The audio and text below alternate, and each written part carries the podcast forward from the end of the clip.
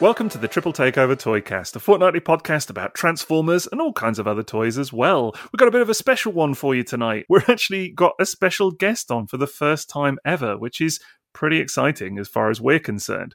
Uh, I am Sixo as ever, but with me are my regular hosts. First up, we've got Maz from Transformers Square One. All right. How you doing? All right. Good, excellent. Man of so many words. Enthusiasm off the charts there as ever. That's fantastic. Uh, we've also got Liam from Toybox Soapbox. How are you doing, Liam? What ho? I'm very good, thank you. What did you call me? Did you hardly know her? Right, exactly. hey, man, don't ruin all my material before I've had a chance to drop it. You know, my my funniest. It's all right. bit. It's all right. There'll be more on that later, so don't worry. I'm sure there will be. Absolutely. Which you didn't say again. No, I didn't, but I did say who I was, so that's uh, that's one leg up on That's episode novel, yeah. fifty, isn't it? Yeah. Yep. So tonight, as I say, we have a very special guest, uh, and that is Raz. Say hello, Raz. Hello. How are you doing? I'm all right. How are you? Um, very well, thank you very much. So I don't know what to call ourselves now. Quadruple quartet, something or other. I don't know. We've got to come up with a different name for the night. yeah, maybe. I'm uh, I'm moving in for good. That's it. Right. I'm going to shoehorn my You'd be way. very in. welcome. You'd be very welcome. Hey, listen, I didn't know that I was the inaugural guest. On... Yeah, you yes, are. you are. Well, I well, uh, no pressure then. Indeed, yeah. If people listen to this and they hate it, Yeah, we may never have another guest. I'm to blame. Yeah, That's it. It's Great. one and No done. pressure. No right. pressure. Yeah, no, no, no. no. Good, good, So- good, good, good, For, good. for those of you wondering why we've brought someone else on, because you might be listening to this thinking, "Oh my god, they've brought in a Poochie," uh, Yeah. but we haven't. Don't worry. Uh, there is a reason for it. We're going to talk about prototypes tonight, and Raz is very much the fair to say prototype expert, or would that be? Would you not agree with that, Raz? I don't know. I'm just muddling through, collecting like everyone else, I guess. Um, uh, I think I know. Oh yeah, like everyone else. Yeah. That- That's Yeah, what I think you- of when I look you- at your collection. That's just like everyone else. as you say with the 12 shelves behind you that no one else can see stop it. No i yeah i guess so. I mean i i try and do you know it's just been doing it a while haven't i? So How long have you been doing it, actually? that's a really good question. I never really stopped. So when i got into the rarities was my friend told me about an issue of tomart's action figure digest that was in our local comics uh, comic store in 1996 and in that publication in that issue were pictures of the 96 botcon. So it was showcasing the unicron prototype. No. it was showcasing various other prototypes. It it, it had the mc axis rc kit. And obviously these are things that we could never get as kids. And i was floored honestly. And um not only that but there were lots of uh, advertisements you know from amok time and uh, John's Toys and Games, who I believe was Spencer Wilson's. Who well later did Ages Three and Up and Yeah, I think so. Well, ev- Blast from the Past. originally, Wow. yeah, originally it was John's Toys and Games, and Okay. of course there was f- uh, Final Frontier, Frank, Yep. Whiz Bang Toys, and all these kind Mm. of you know heavy Brian's hitters. toys, maybe as well. Bri- Brian's Toys, yeah, Brian's Yeah. Toys was another. Um, but yeah, things like uh, Amok Time were sort of they had several adverts in there, and they they had all the US toys that we never got in the UK. Um, if you can't tell, my accent is is from from the UK. Yeah, another is- limey. Yeah, another limey. Yeah, so whatever I was saying, yeah. Uh, uh, Mart's Action Figure Digest, uh, 96. And the next year I went to my first convention, which was the very first memorabilia show in Birmingham, which is where I met, you know, other people and, and started seeing some, some rare pieces. And it just sort of went from there, really. And I think the, uh, yeah, the allure of it was having that crown jewel, you know, going, oh, I want, I want something really special. And I think that's what started it all, really. I mean, I guess to put this into context for people, and we are going to talk about, uh, you know, prototypes in general, and kind of pick, a, you know, under the skin of kind of what some of this scene is about, because I think it is a world away from certainly how most people collect Transformers. Fair Yeah. to say, Yeah. Uh, but to put some context of of who you are, Raz, for for the listeners, for people that maybe haven't heard of you or what have you, because you're you're Sure. not. I, I would say you're not in the Transformers community. You don't make yourself such a big presence in terms of social media and things like that, do you? You've you've not you, you've got a Facebook page, but you're Yeah. you, you know rare bots, but you're Yeah. not sort of out there as like a big brand, you know, and kind of advertising that this is what you do as such, are you? So No, no, it's not. Um, uh, I, I think the people that do that, it's you know, it's a it's a full time job, and more power to them. I just honestly do it as I as I enjoy it. I think any more and it may become less enjoyable, or it might not. You know, I, I don't know. You know, I mean, you guys were at one point the same. I think uh, you know, but but you all have your individual pursuits, and they're so big and they're so time consuming, and it's and to do this as well, like uh, hats off to you. I I just do it as I enjoy it. You know. sort of a more normal approach, some might say, but yeah, uh, but what's normal? Like yeah. you know, some people some people absolutely love, and I'm one of those people. It's I guess it's a time thing, and and uh, trying not to be, you know, when when when I have downtime, I'm I, I need to I need to try and not be quite so lazy with Rarebots because I haven't done a post in a while, and there's there's a lot to, still to show. And I think you saw the kind of response that you were getting on Rarebots to the stuff you were posting. And even someone like me who's kept up with your collection for decades, hmm uh, you still managed to post things that I didn't know you had, and it and it can surprise me. Let alone someone who's just just joined your page, doesn't know your collection, maybe hasn't met you before. Yeah. Right, and and and uh, and I really love that. I love I love the outpour of people, and it was really surprising. Not only new people, but people that I've known for twenty years. You know, going, oh, I didn't realize you had that. And it's not like I've purposefully uh, not shown it or told them or anything like that. It's just that when when you put it on a public platform and everyone's eyes are on it at the same time, it uh, not only garners conversation, but it it's it attracts people from the outside, and everybody's yeah, you know, sort of talking about it and going, well, what is that? What, what, why, why is that important? What, what does that mean? I used to have that one as a kid, but that looks very similar to the one I had. Why is this, you know, on a pedestal and why are people sort of gawking over it? And then it's fun to kind of explain, well, actually, yeah, it is the same one that you had as a kid, but this particular one made every single one that has ever been made on the planet yeah. and you know it's it's incredible to have those kind of discussions with people and yeah it's been it's been really nice actually so uh, but yeah just i i I don't have the, the biggest presence online beyond um you know the, the sort of groups and stuff so you guys Yeah. really it's a lot it's a lot isn't it It, it can be, yeah. I, th- I think, to be fair, though, this is one of the reasons why we were so excited to get you on here Yeah. and kind of, you know, share some of that Oh, information appreciate and, that. and have a chat about it. And Well, uh, thanks for having me. You know, I, I said before, I've said it in person. You know, I'm I'm a huge fan of what you guys do, and it's uh, it's you know, don't take my word for it. You're you're you're burgeoning and flourishing and thriving and all the rest, and deservedly so. So, thanks for having me. We have to point out here, or I do. You guys are here for the robots. I'm not here for the robots.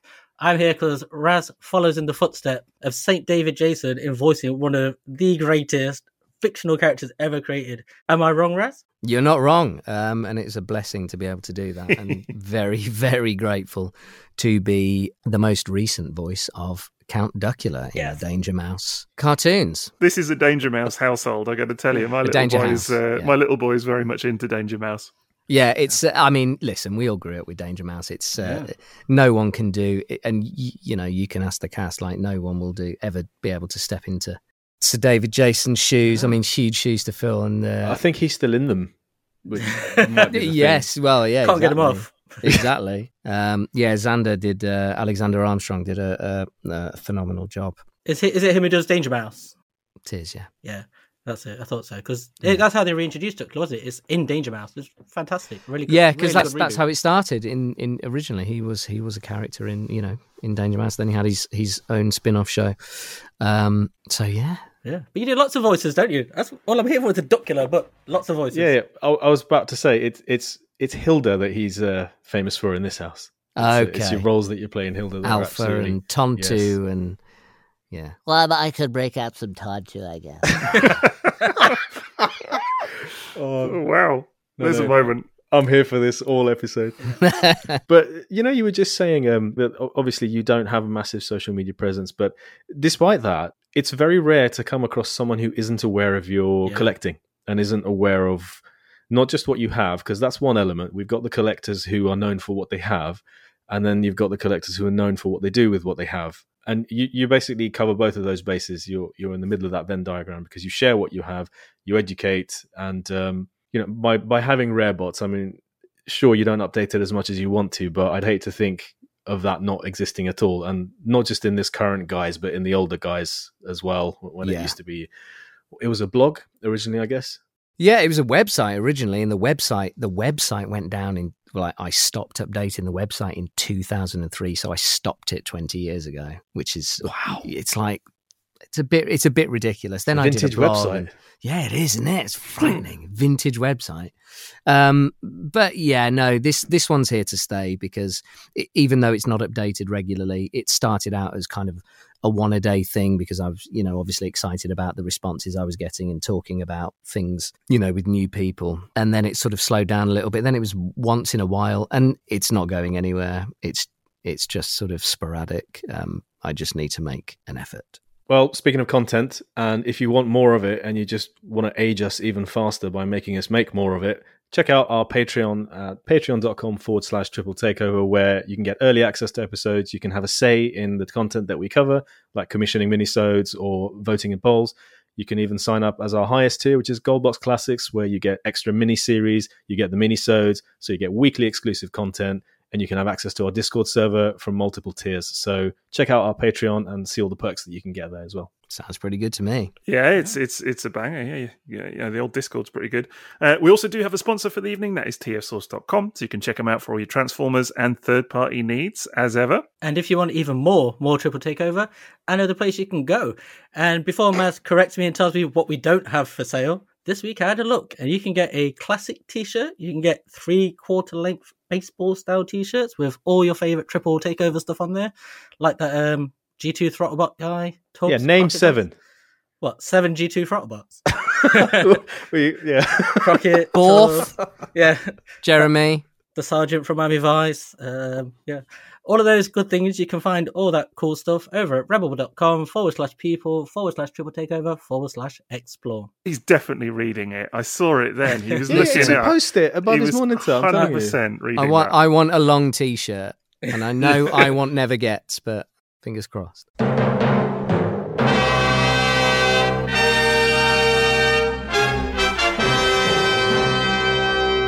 One more thing I wanted to uh, to ask you, Ras, before we get into the main meat of it. Um, Yeah. Is it just Transformers prototypes that you collect and specialize in? It is, yeah. Okay. I think it's a bit more integral than you realize when you come to sort of like jargon with with prototypes. Um, is that yes, I only collect Transformers. I, do, I do have a little penchant for, and this is sort of deep diving for Metal Gear Solid trading cards, which came out in 1998 from Konami. You got four acetate cards in a pack. I haven't bought any in about 15 years because they're impossible to find. But in the day, I was a huge proponent of like trading cards, Marvel cards, all that. But no, I, I, I, uh, for all my life, I have always and only collected Transformers. Well, it's probably worth kind of going back to the beginning a little bit then. I mean, uh, firstly, Yeah, d- I mean, to kind of set the scene, or I know we've kind of introduced you a little bit, but again, Yeah. for people that don't know you, so obviously you've got now a huge collection of rarities, prototypes, test shots, just uh, kind of the whole works, really, isn't it? And and I think it's fair to say, Yeah. I think we have talked about you on this podcast before, and kind of maybe not have, necessarily, yeah. times. yeah, yeah, times. we've we've referenced you a few times, I think, and and you know your collection, and obviously the fact of you know like the Unicron prototype and things like this, and yeah, which is kind of you know the obvious one, isn't it? But there's there's much you know many many more things besides, and I will never forget you showing me a little video of your collection at TF Nation uh, Yeah. last year, and just honestly nearly falling off my chair. I think I'd nearly dropped my beer because it was just you know when you see someone's collection and you think wow that's it's like a lot of g1 or it's you know that's pretty comprehensive or whatever and it was like that but realizing that it's all prototypes and it's you know it, it's sort of what most people would amass as a sort of standard collection if you like but but it's all rare stuff and i think Yeah. that was what really sort of struck me about it so i mean i guess we're going to get to all of that but it might just be interesting to kind of go back you know obviously you grew up with transformers and whatever else yeah. I mean, if we're going back that far, it was I, I, I was always a Transformers guy. My grandfather bought me my very first Transformer Uh, I should tell people that not necessarily everyone, but I would say I'm younger than the majority of, of kind of TF fans out there. So I- I was born in 1985. Um, oh, I'm no longer the youngest person on this podcast. so I had my very first Transformer when I was two, uh, which was bought by my grandfather, and it was a wide load. I still have the wide load. No, wow. Um, but in the UK, as as you guys know, that that people uh, listening might not necessarily know, is that we. Uh, not just for Transformers, but for many other toy lines, had old stock in stores for years. Hmm. I mean, this is this obviously not a Transformers reference, but an X Men figure by the name of Gambit and a Spider Man figure by the name of Smythe was found in the droves, and they were made in '94. You could buy them well up until like 2011 in Yeah. stores. So it was that. It was very much of that vibe. So while I am, you know, sort of five years out of what most people are. It, that is all I know, right? So from two, it would be whatever you know my parents could find in in stores and um living sort of in the midlands you know it wasn't it wasn't the london of it all where things might necessarily sell out immediately you know there was no hamleys which which is what maz uh, had as a child uh, you know Toys along, Us, along, uh, well yeah Argos. along along with other stuff but we we didn't sort of have that we had toys r us we had argos we had toy master we Oh, yeah. had uh, you know BTs? yeah, oh God, yeah, BTs, yeah, absolutely BTs. My, I think my WhatsApp picture, Mazzy. I think my WhatsApp picture is the local BTs from Amazing. like yeah. So we had we had all these kinds of uh, had all these kinds of stuff. So it never really stops. Then there were car boot sales and Yeah. uh, and in Denmark, which I'm half Danish, my my mum's Danish. Uh, we would go there and yeah, yeah, BTs. There you go. And so um, there was this uh, second-hand shop, and I remember being five years old in 1990, and you look at the catalogs, and and and this is really the start of the pre-production prototype thing. Is you look at the catalogs and you see what's available in stores, but it looks different, and it's like, well, why why doesn't the one that I can get look like the one in the catalog or the one in the cartoon? And and that's really the fascination and and and where it all started. But Cosmos was a big thing for me. Two two very three very very huge things: Omega Supreme, the cassettes, any cassette, and Cosmos. Really? And I was on my grandfather's, uh, Danish grandfather's, Morfar's uh, shoulders and walking past just a window. In it looked like someone's house, but it was a second-hand shop. And there's a Cosmos, right? And I lose my mind. It was an MB Cosmos as well, wasn't it? It might, it might have been, I yeah. remember It- talking you know, so, so you know, uh, my mom swapped some, um, some, some of my grandma's dinner plates and did like a part exchange to get all these transformers, and it just honestly, it never stopped my my fascination with with it. Uh, the rarities came when Tomarts, you know, the '96 Yeah, issue yeah. that I said. And going to shows, you know, in '97, I was um, I was at secondary school. and I was currently looking for some rare X Men cards, and a buddy of mine said, "Oh, you might want to check out this show in uh, in at the NEC in Birmingham. It's called Memorabilia." And I thought, yeah, do you know what? I'll check it out. Um, no, they won't have any Transformers there. Surely not. And they did, and I, my mind was blown. I'd seen lots of uh, lots of things I'd never seen before. I should say in the interim that that that uh, Tomart's catalog, I was very fortunate in. Um, you know, my my Christmas wish list was vintage G1 from Amok Time Toys, and you know, in in in that sort of year gap, Christmas and birthday, sort of Omega Supreme, Megatron things I'd never been able to get before. But um, memorabilia was was was another huge event, and yeah, I was able to see and and get stuff that I'd never been able to get before, and it just kind of went from there. Then then a, a company called Whizbang Toys held some auctions from sort of late '98 to 2003, really, and I. I, you know, I couldn't afford a lot. I wasn't working. Well, in, in the latter part, I was, but not not not immediately so I couldn't afford everything. So I got what I could, and you know, tried to claw it back from the collectors that that won the auctions initially. What was your first um, prototype, actually? What was the very first one you got? My first prototype was from uh, a Whizbang Toys auction in, I think it was ninety eight or ninety nine, and it was a G two Scavenger, and it was the uh, sort of milk coloured, almost looked glow in the dark Yeah. GT scavenger. So he had like three of those. So two of them sold. The first one higher than the second, and and I managed to get one for what was really afford it. It was like a hundred bucks or something like that. Like it wasn't much. It might have been even less than that. Was that sort of stuff just less desirable at that point? Then I guess maybe with not not as much time having passed, or Funnily, funnily enough, the, the desirability of these things has never changed. Mm. You have, for the people that know, because there are a lot of new collectors out there, and the new collectors go for the Optimus Prime and the Megatron because that's what they had as a kid, and now they're getting back back into it. Whereas we started doing that from Jump Street almost, and then we got the knowledge of Diaclone and Microchange and uh, you know MB and and Joustra and all that kind of stuff, and then prototypes, and th- there was a very strong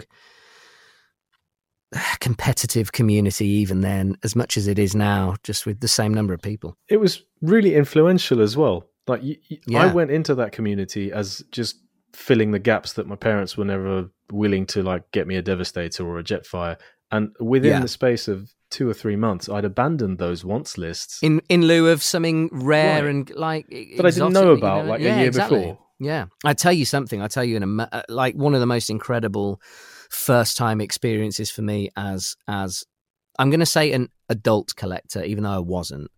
But like you know, there's that sort of transition from I had it as a kid to well, I'm Yeah, you're now- buying your own stuff, basically. I'm now well, not even that, but yes, it is that. But you can save up for it and do you know do this or, or Hmm. ask for it for Christmas or whatever, because the prices then were you know negligible.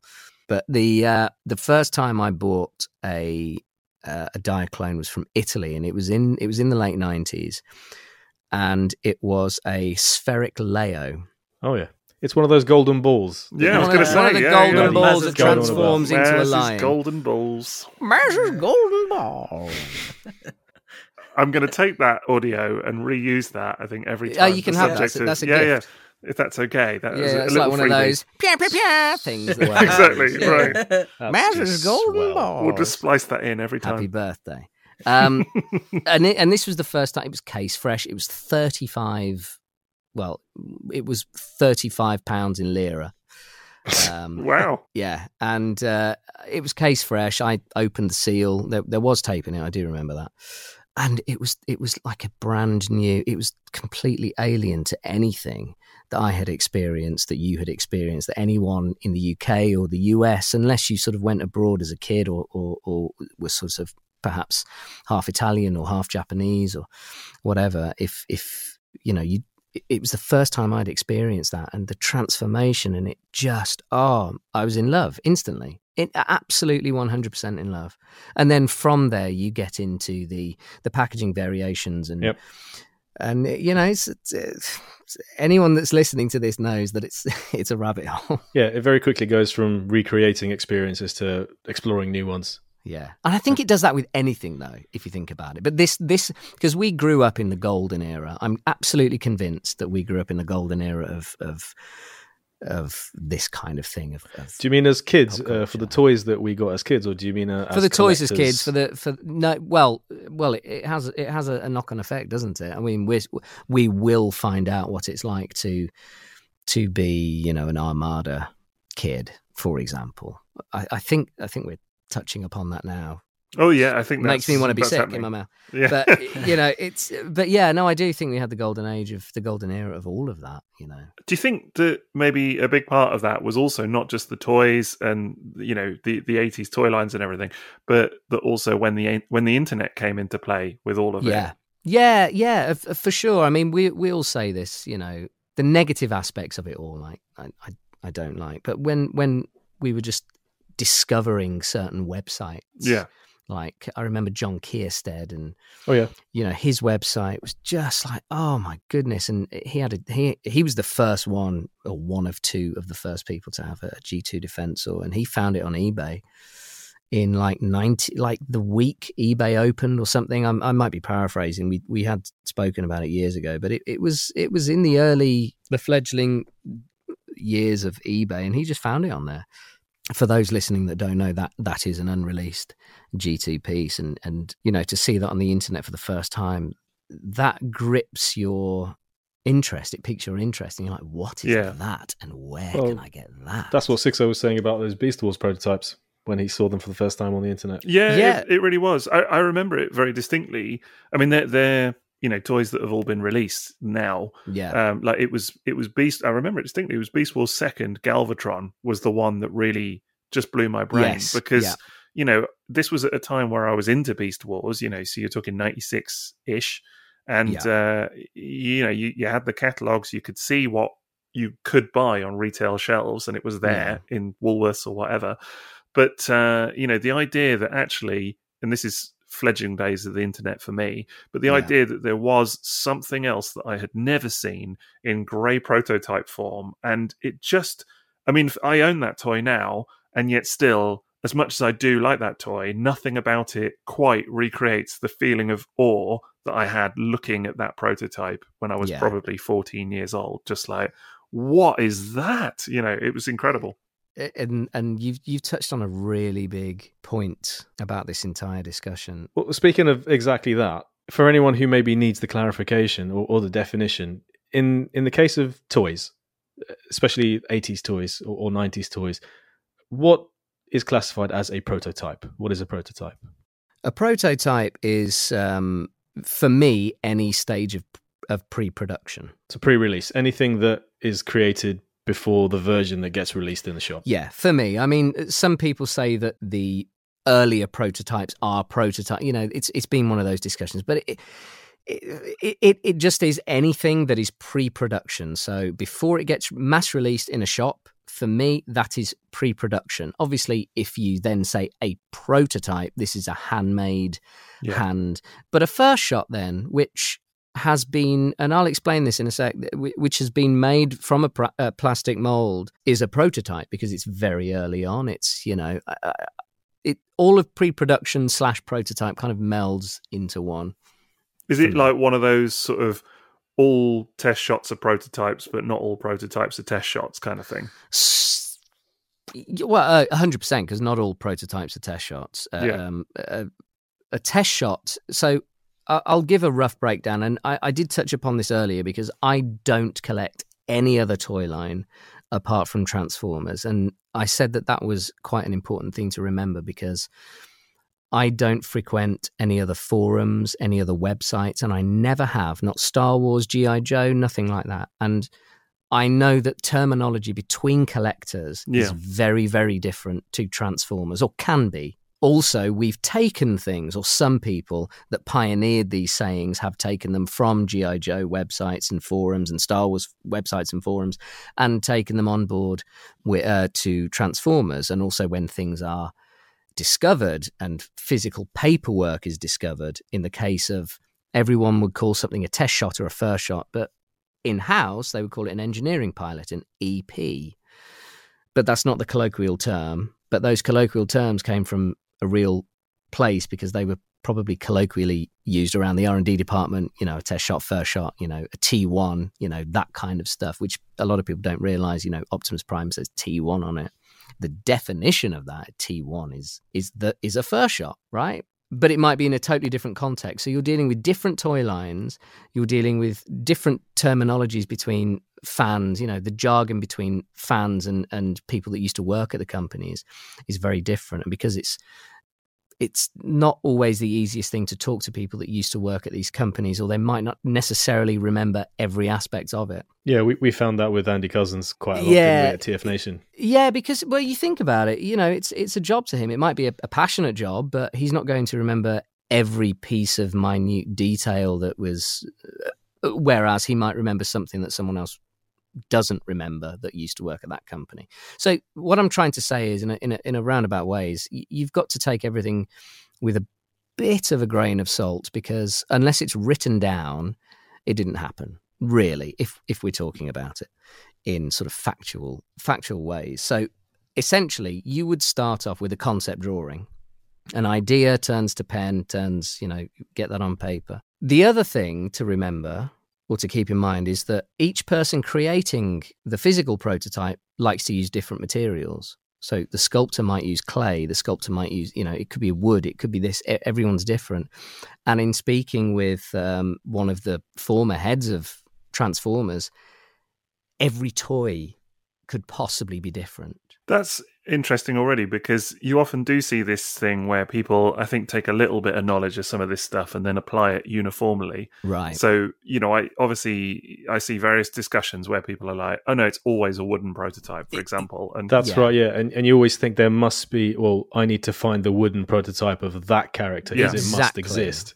Now, so, and that's that's really that's really really important to note because while that might be the case for certain things, it's not always every step is this is that and regimented and this that and the other. One, I I was speaking to this guy who uh, you know I I won't name it's not really my place, but he was saying even with licensing with different cars for the Binal Tech for the you know trying to get the licensing is approached in a vastly different way yeah, you can't approach it as if it's uniformed. I'm coming at you with my toy idea. I want to license your company, but it's so regimented. It, it just doesn't work like that. Uh, yeah, that was really a sense I got of like I was reading quite a lot about you know this is obviously now it's all changed now with Porsche and and you know we've seen with Rise of the Beast that that seems to be fairly in the bag. But I was uh, at the time reading a lot, and it struck me that a lot of people when they got Volkswagen, you know, we're like, oh well, of course they'll get Porsche now as well because of the Yeah. link up there and everything. And it was like, well, no, because they're still independent car companies essentially. Yes, there's some ownership and everything, Different but, brands. You know, yeah, different brands and exactly different, different brands, people involved. Completely and- different people, yeah. Yeah, yeah, Yep. yeah. So it's it's not yeah, nothing about toy production seems to be one size fits all Yeah. at all. A- a- and it's really not. And I'll go. I'll go one further. I have mentioned GI Joe, and I'm. I'm. This is so reductive. So please don't get angry with me, all the listeners. But it, this is a very reductive term. For all intents and purposes, the majority of Star Wars figures and the majority of GI Joe figures share a very similar DNA. Transformers, from an engineering standpoint, has no equal. It has absolutely no equal. Like it, it just doesn't. You, you you might have a vehicle that can do something and can do this, and you, you obviously the the the level of design and and and engineering in GI Joe, the vehicles and all this other stuff, and Mask is another one. It it really requires such, and I don't know how they did it for those, let alone Transformers. So, well done, hats off. Yeah, Thank you to the people that made these things that we're talking about now. But there is a difference. Transformers are their own entity. It is a car that changes into a robot. I think they've moved beyond cars uh, occasionally too. No, no. So they're cars. Pigs. Actually, Pigs. you know, yeah. we, we've said this on the show. We've said um, Transformers are unique in that they have to be a convincing alternate mode, whether that's cassette, car, plane, dragon, and then they have to go to a convincing robot mode. Playable typically. robot, yeah. Yeah, it has to look good in those modes, and then the conversion has to be fun as well. It's not just Exactly. workmanlike; it has to be an enjoyable process. So it's a puzzle, it's a display item, and it's a toy in every sense of a toy. And I don't know any other toy line that had that challenge for every single product. It's the form, isn't it? The form is so different. Like you were saying there about GI Joe, the form of those figures it's very similar throughout, so it's very easy to model a toy line around it. Again, a reductive way of saying it, but yeah, absolutely. But with Transformers, every robot is unique. You know, you get so much of retools, but everyone has to do something completely different and look very different. It's Yeah. it's its own toy. Whereas, like you're saying with Mask, it, they do have this one toy, it's one sort of toy, which everything then fits around and is based around. Which sort of brings it to the the one of the first physical stages of a prototype, which is a mock-up, and Hmm. that can that can be in two different arenas: uh, a looks like and a works like. So a works like prototype is is the mechanics of it, yeah. And it looks like is is what we want to sell to to the customers. So the works like could be a, a resin, or it could be a wood, it could be something like that. Yeah, I mean uh, styrene. If you know, you get these sheets, they cut them up, they Mhm. glue them together. It's it, Mm. it is a resin. It's a, it is you know a resin, styrene, whatever material you use. It's a very early prototype that shows the mechanics, the workings of it to to your bosses and potential you know investors, etc. The looks like is is what you hope that that works like will look like Yeah. uh, you know, when you sell it to to, to your main audiences, a, a great example of this would be the the 1986 Gnaw. Um, doesn't transform, but in both, it's it's it's a prototype of both modes: the robot and a separate prototype of the shark mode. So that's what it will look like in robot mode, or that's what we aim for it to look like, and that's what we aim for it to look like in shark mode. This other prototype that works like is how it will transform. So you have to combine those to make the product. Those are the two that were in the Laserdisc booklet, right? The yes, yeah. exactly. Yeah. Well, um, yeah. In in one of the laser discs, the other ones was were, were slightly early, and uh, I'm not sure if that was the same thing or a different entity entirely. Then you you know you you get to uh, uh, again. This is this is just a basic breakdown. Then you get to what's known as a hard copy. And a hard copy is a very important piece here, and I think the most kind of widely known of the very, very early prototypes. Uh, You have sculpts and everything in between, but again, I'm just sort of breaking it down into the pillars of the of the process here. So hard copies are handmade using silicon molds, are for all intents and purposes the very first iteration of a fully working toy. Now, obviously, these will vary drastically from what actually comes out, and we go back to looking at the catalogs. Products and colors may vary. I'm doing quotation marks for anyone that can't see. It's exactly that. You know, you see the grey Astrotrain. That's what it doesn't look like it. Not it's not just the paint, it's the head, it's the the details. It looks different because it was worked on after the fact. They need to get that product out there. They need to photograph it. They need to, you know, do all this kind of stuff for promotional materials while the toy is being made.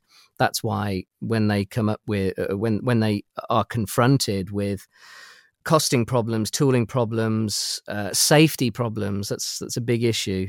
You know, it all has to change. If you look at it like a business and a company that's you know you send something, you get notes back.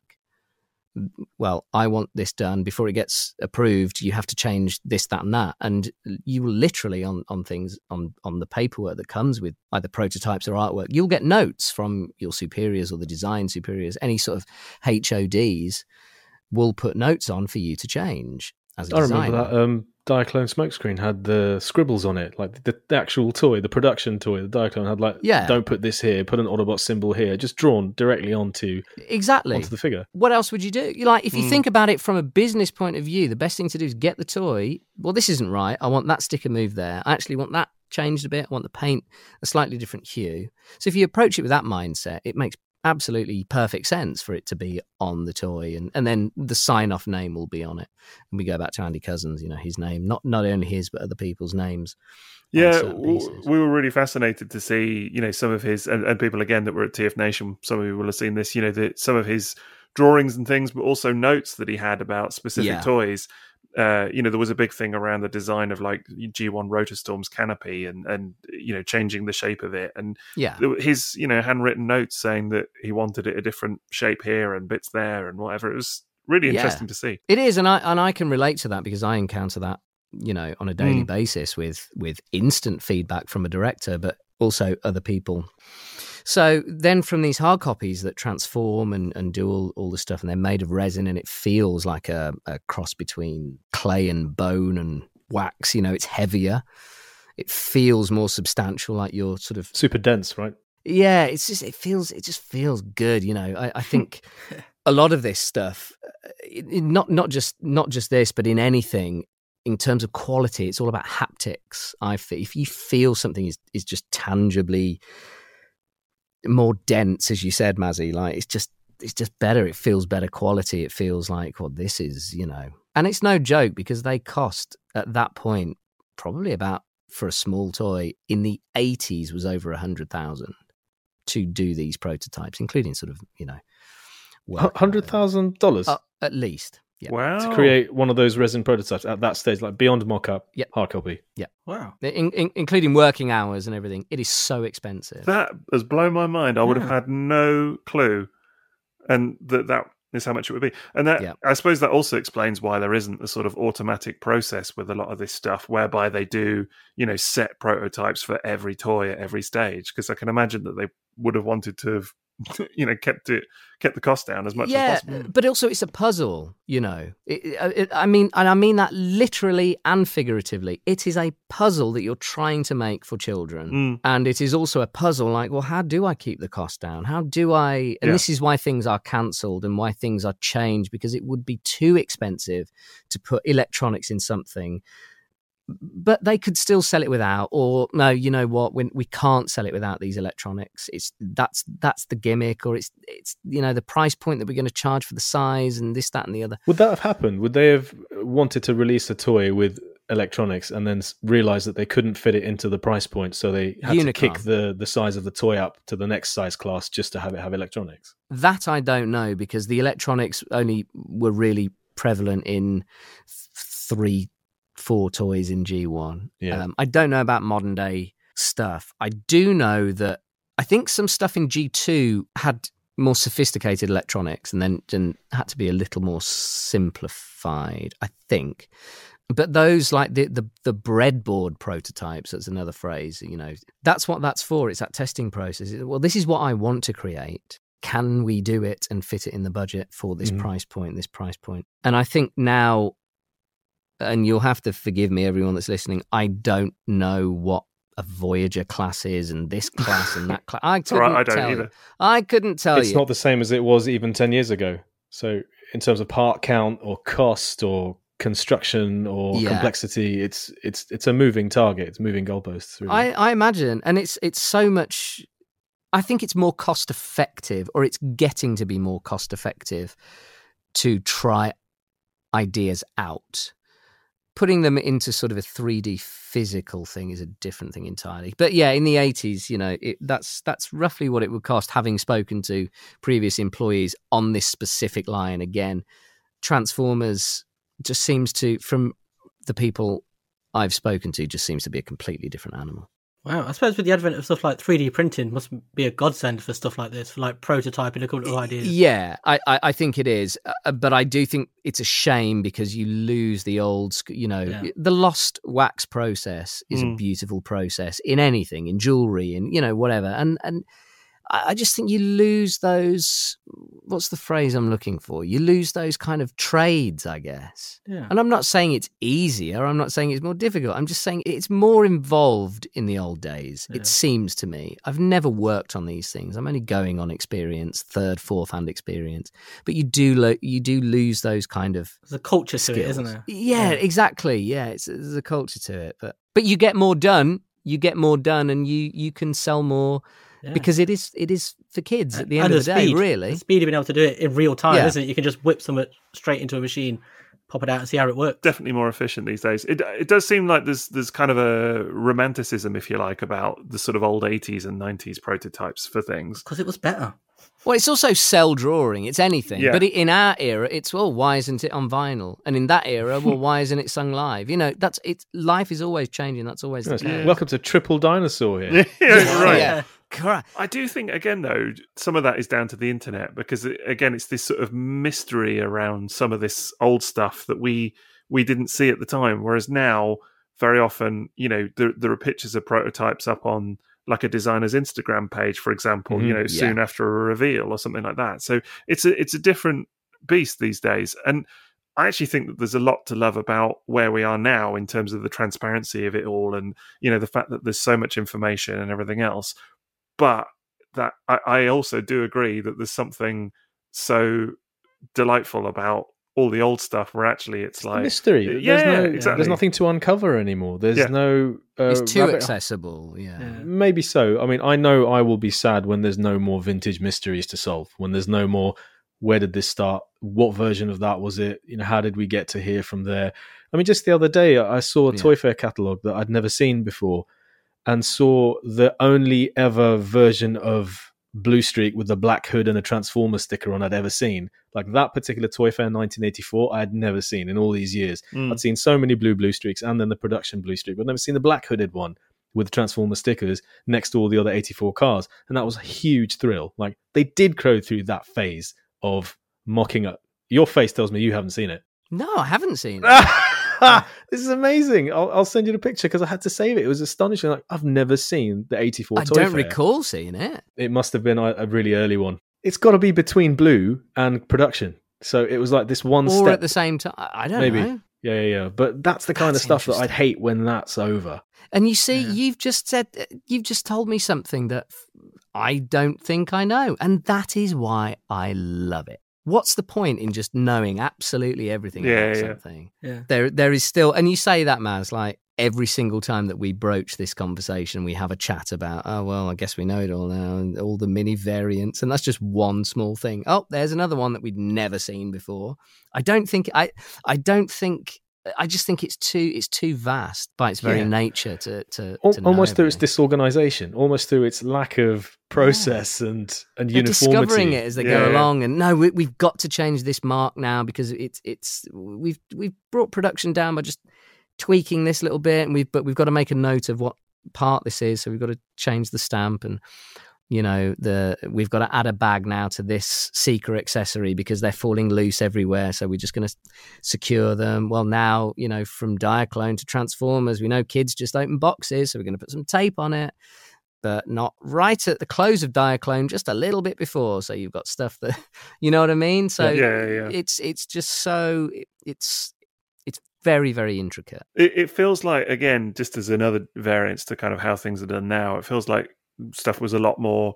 I don't want to use the word ramshackle because I think that's probably a little bit unfair, but a, a little bit more done on the fly at times as well back in the 80s. Whereas now, Slapdash. Uh, maybe slapdash is a fair assessment but i don't mean any of this in a bad way like i don't mean it you know because now it's contributed it's another part of what contributes to it all being such a mystery isn't it and such a wonderful sort of tapestry but it's it's definitely there's a lot you know so many running changes so many little kind of adjustments along the way uh so many sort of the fact that there's so many variants across different continents and countries and things as well it all sort of works into the mix of it i think Running changes is a good one because just when you've got your head around sort of static changes and these big pillar shifts in in the design of a piece, you think, well, we're we're going to keep doing it during production. Yeah And, and it won't all be changed at the same time. They won't change box, toy, accessory, and paperwork at the same time. It'll be all of the same, new paperwork, all of the same, new box, all of the same. So there's about four or five transitional changes between A and B, which is the big shift that we thought were the only things that existed. Yeah, I'm I'm just waiting for like a Tuesday trail breaker. Do you know what I mean? yeah, and it'll be different regionally as well. I mean, the whole uh, no grey border on the Yeah. early 84 Transformers. I mean, we thought it was simple as saying, oh, if it doesn't have the grey border between the cellophane window and the artwork, that's the first release. And it's not. It's just in that region, it might have been, but not down south, you know. So it's just so hard to, because you've got people in, in factories assembling toys, and this factory has this assembled part, and that factory has a different one. So grey roller Optimus and blue roller Optimus don't come from the same factory, but may have been totally simultaneous. Yeah, and it, you you won't keep track of it without, like I said, if it's not written down, it didn't happen. It's Hmm. so, and provenance with with prototype collecting is is I would say the most important part of that. you know. I was going to say, I mean, there, there must be, I guess, a lot of um, worry doing what you do about, well, what is this actually? Is this a legit thing? Is this, Yeah. you know, I mean, firstly, is someone, if they just made it themselves, I suppose, as- as a worst case, or B, is it sort of something that seems like it might be a new find or a legit item, and actually, it's it's just sort of something, you know, more ordinary. Yeah, you've you've got to you've it's a really tough one and I it is getting more difficult with, you know, people doing their own stuff and I do make a note and going back I want to say around 10 or 15 years there was a very interesting you might remember this the the sort of headmaster it it looked it looked like um Powermaster Optimus Prime, but it wasn't, and it was like this is this is being advertised as a prototype, and y- we got to the bottom of it and it was just a guy had made it and Right. that's fine but if you're trying to deceive someone uh, this is difficult enough as it is Yeah. like it's i have done this for so long and you still get sort of bamboozled there was a a game that i had never seen before it was a a, a headmasters uh, in a cartridge japanese headmasters game The Famicom Disk System. yeah, but it was yeah exactly the, Yeah. on on the Famicom disk system, and and this was a headmaster's in a cartridge, and I'd never Mm. seen it before, and it was a clear case, and I thought I jumped to the conclusion, you know, I, one and one makes four, and I thought, well, I, I've done all the research I can, or I know how to do in the areas in which I know how to do them because I don't know anything about beyond having a Mega Drive, I don't know anything about sort of variants and, and things like that within the computer game industry. I have no idea. Uh, collecting community, sorry. And this was clear and it ticked all the boxes for what I know. And I sort of, instead of going, well, could this be a prototype? I was like, no, this is a prototype. Obviously, you know, I found it and, yeah, you know, the circumstances and then a computer game expert who collects i think was he just collected famicom or something super specific as you know we're talking about now but for computer games he said no this is a, this is a fake and he sent me a link to something that i would never have found. And you're like oh, I've, I've been doing this a long old time and i but i'm not a computer games expert but you you take a bit of this information and a bit of that information and you put them together and you're like well this has got all the markings of but it's just not. So you can fool people that have been doing this a while. You can fool people that have been doing it for 10 minutes but the, if you know what you're looking for and th- there are subtle things to look for you can you can sort of make an educated guess it's it's doubly hard with Famicom Disk System stuff because as well as being sold as retail discs, they were sold Yeah. a little kiosk where you could take them in and have games copied onto them. So they're all over the place. That's that was the idea of it. You could go into a shop in Japan and into a kiosk and just have uh, different games copied over whatever you had. So those discs you constantly find with the wrong sticker on as to what the game is. So you'll often see it scribbled on the back like I don't know, Paperboy over a Zelda sticker or something no like that. kidding Yeah, because it's, that was what it was. It was a disc-based add-on for the Famicom, which was the NES over here. And That's everywhere that I did not know that, and Yeah. it's it's that's really interesting because the Japanese in general had I, I I don't know the sort of toy production um, today, but but had this sort of very forward thinking mindset for collectors in terms of the styrofoam. Yep. Yeah. You know, preserving everything, making it for collectors, and uh, just being able to rewrite as a Zelda onto a you know wow. The thing is, though, as a buyer, would you even test it out? For example, if any, if someone was to buy that and it was a different game, like in in your case, like what are the what was the likelihood that you would have ever put that in a Famicom Disk System Never. to find out? right. So in your never. mind, it would be exactly what you thought it was. Yeah. I mean, the, the question mark is there, but if I don't have any other examples, I mean, this guy who, like I said, knew what he was Yeah. talking about sent me a link, and I'm like, okay, there you go. Knowledge is is absolutely key, and it can be something very small or something very big. If you don't know about it and you don't know everything about it, it's vicious. It's Yeah. vicious, very difficult to find out. So was it on a cartridge then? The because the Headmasters was on the disc system, so I assume was it like a Famicom cart that they'd put it on? Someone had Yeah, because it wouldn't exactly, have run on a yeah. Famicom because It- yeah, no, it was it was on the Yeah. cartridge, and I'd never seen it on a cartridge, only on the disc. And I ah. thought, well, and it's clear, and it's got like weird little things in it, and I thought, well, there's there's a likelihood of that. And it was five pounds, so I took I, I took a punt. have you ever played it? It's definitely not worth five pounds. I don't listen. I can't even plug in a toaster. So listen, uh, it's I'm not I'm not the I'm not the guy. Can't even play a CD. I still don't think I really know what Famicom is. So uh, yeah, Computer game. right, Yes. exactly. Yeah. Is that a computer game? It was the Japanese version of the Nintendo Entertainment System. Ah, right. Okay, I know what a Family NES is. computer. Yeah, there we think go. it yes, is. that's what it was. I know what a NES is.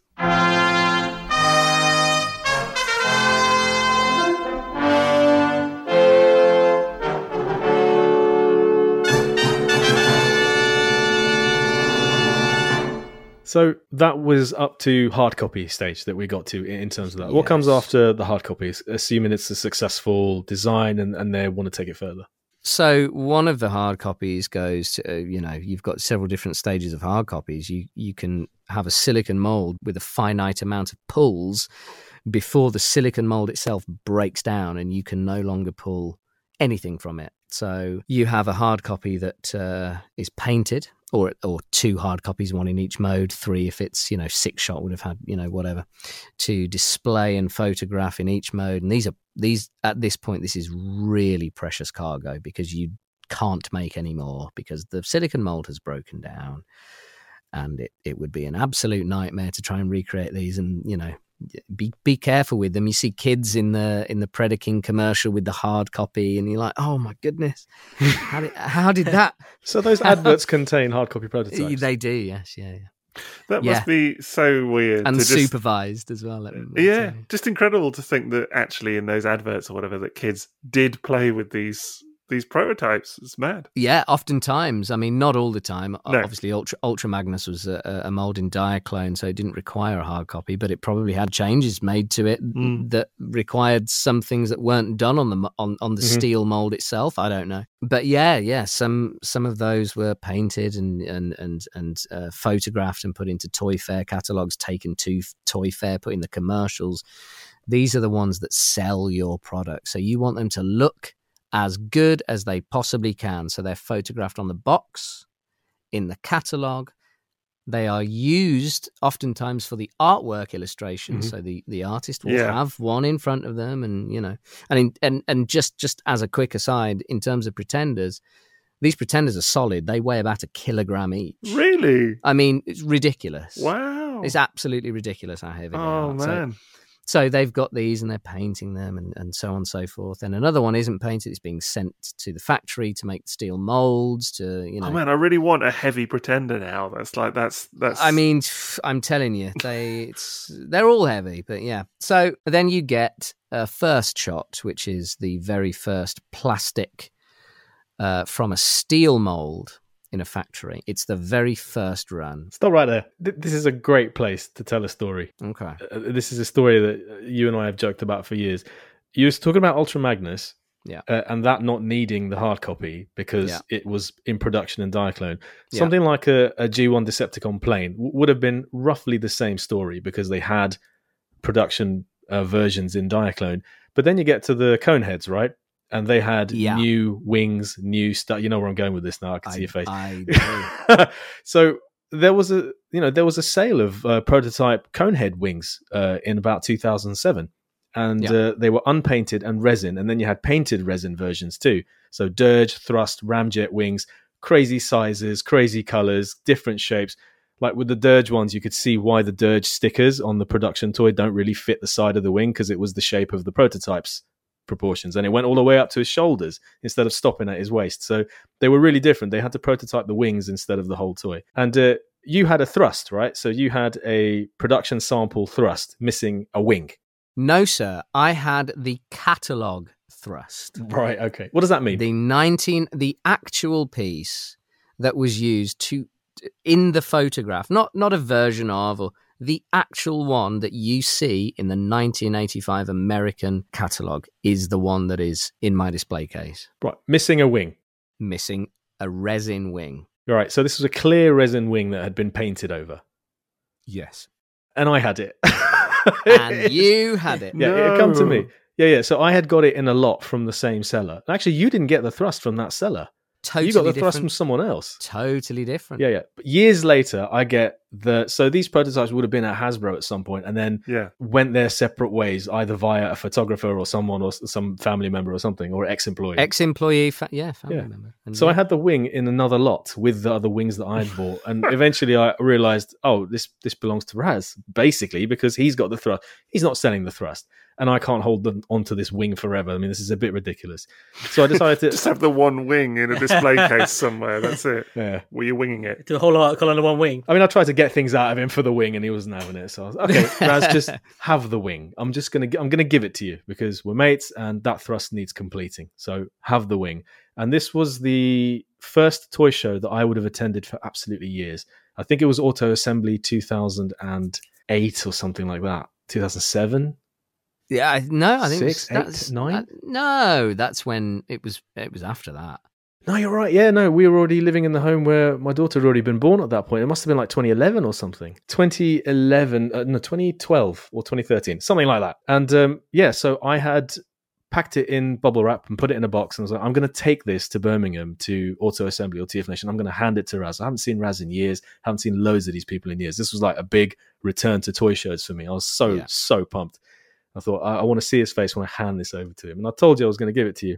Yeah. And of course, um, I was working with uh, Paul Hitchens at the Space Bridge uh, behind his table, and and you came up. I was like, "Oh, you know, how you doing? Long time no see." I was like, "Right, I've got something for you," and I went rummaging in my box. And he kissed me. I might have done. That sounds about Um, right, actually. Before or after I went rummaging in my Tongue, box. tongue. was I rummaging in your box? It's at the Anyway, same time. it's more where that came from. um, anyway, so I went to get this wing for you for your thrust after all these years that you. How long had you had the thrust at that point?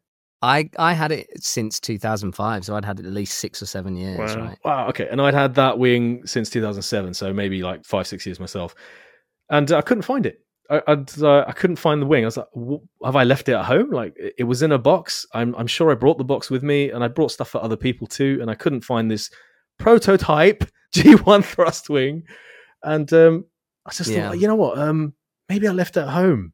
So I thought I'll, I'll call my wife and make sure it's it's at home. But of course, it was in a cardboard box by the door, and uh, you know, recycling. You know, it was the day for the recycling and everything. I was like, I was like, oh my No. god! All right, um, I need to I need to call and find out where this is. And I called and I said, you know, is is there a box by the door?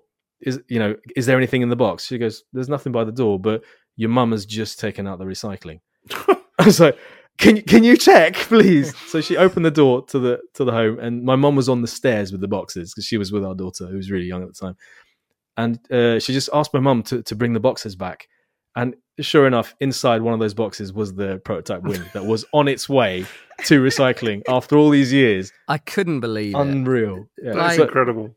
That is a sign that that uh, uh, triggers me. It really does. So hang on. Do you have do, Ras? Do you have the wing? Yes, now? it's Yes, Because I'm yeah, still. I, got it. I think I Man, posted man it just to him to next the. TFN.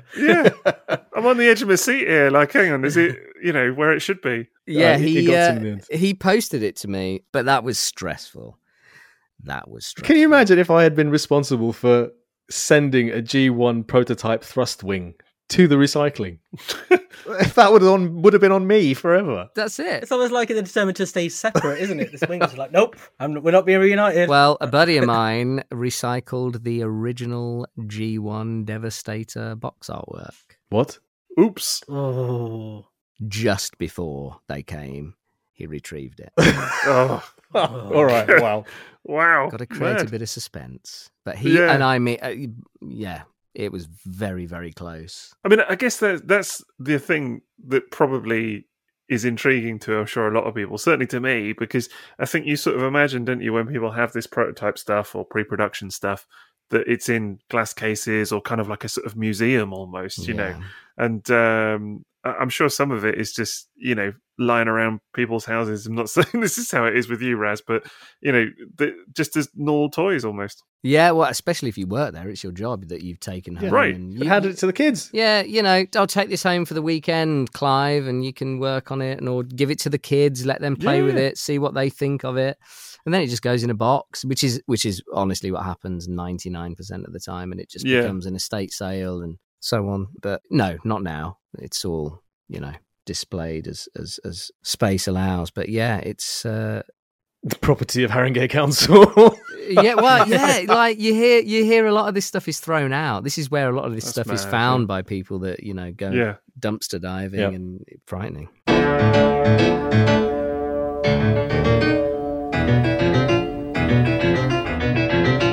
To go back to what you were saying about the next step from uh, a painted resin prototype, painted hard copy, what comes after that? You, you mentioned the first shot. Yeah, so first shots are when the steel mold has been created and it's the very first run. EP1, first shot, T1. It's the very first kind of rough ever plastic toy to be made in the history of that particular of that particular piece and you know from a design point of view you, again we spoke about feedback you're going to get them back and and and have notes on either the color or the you know the mold or or something isn't quite right. Or it might be perfect first time but no that's i guarantee that never happened.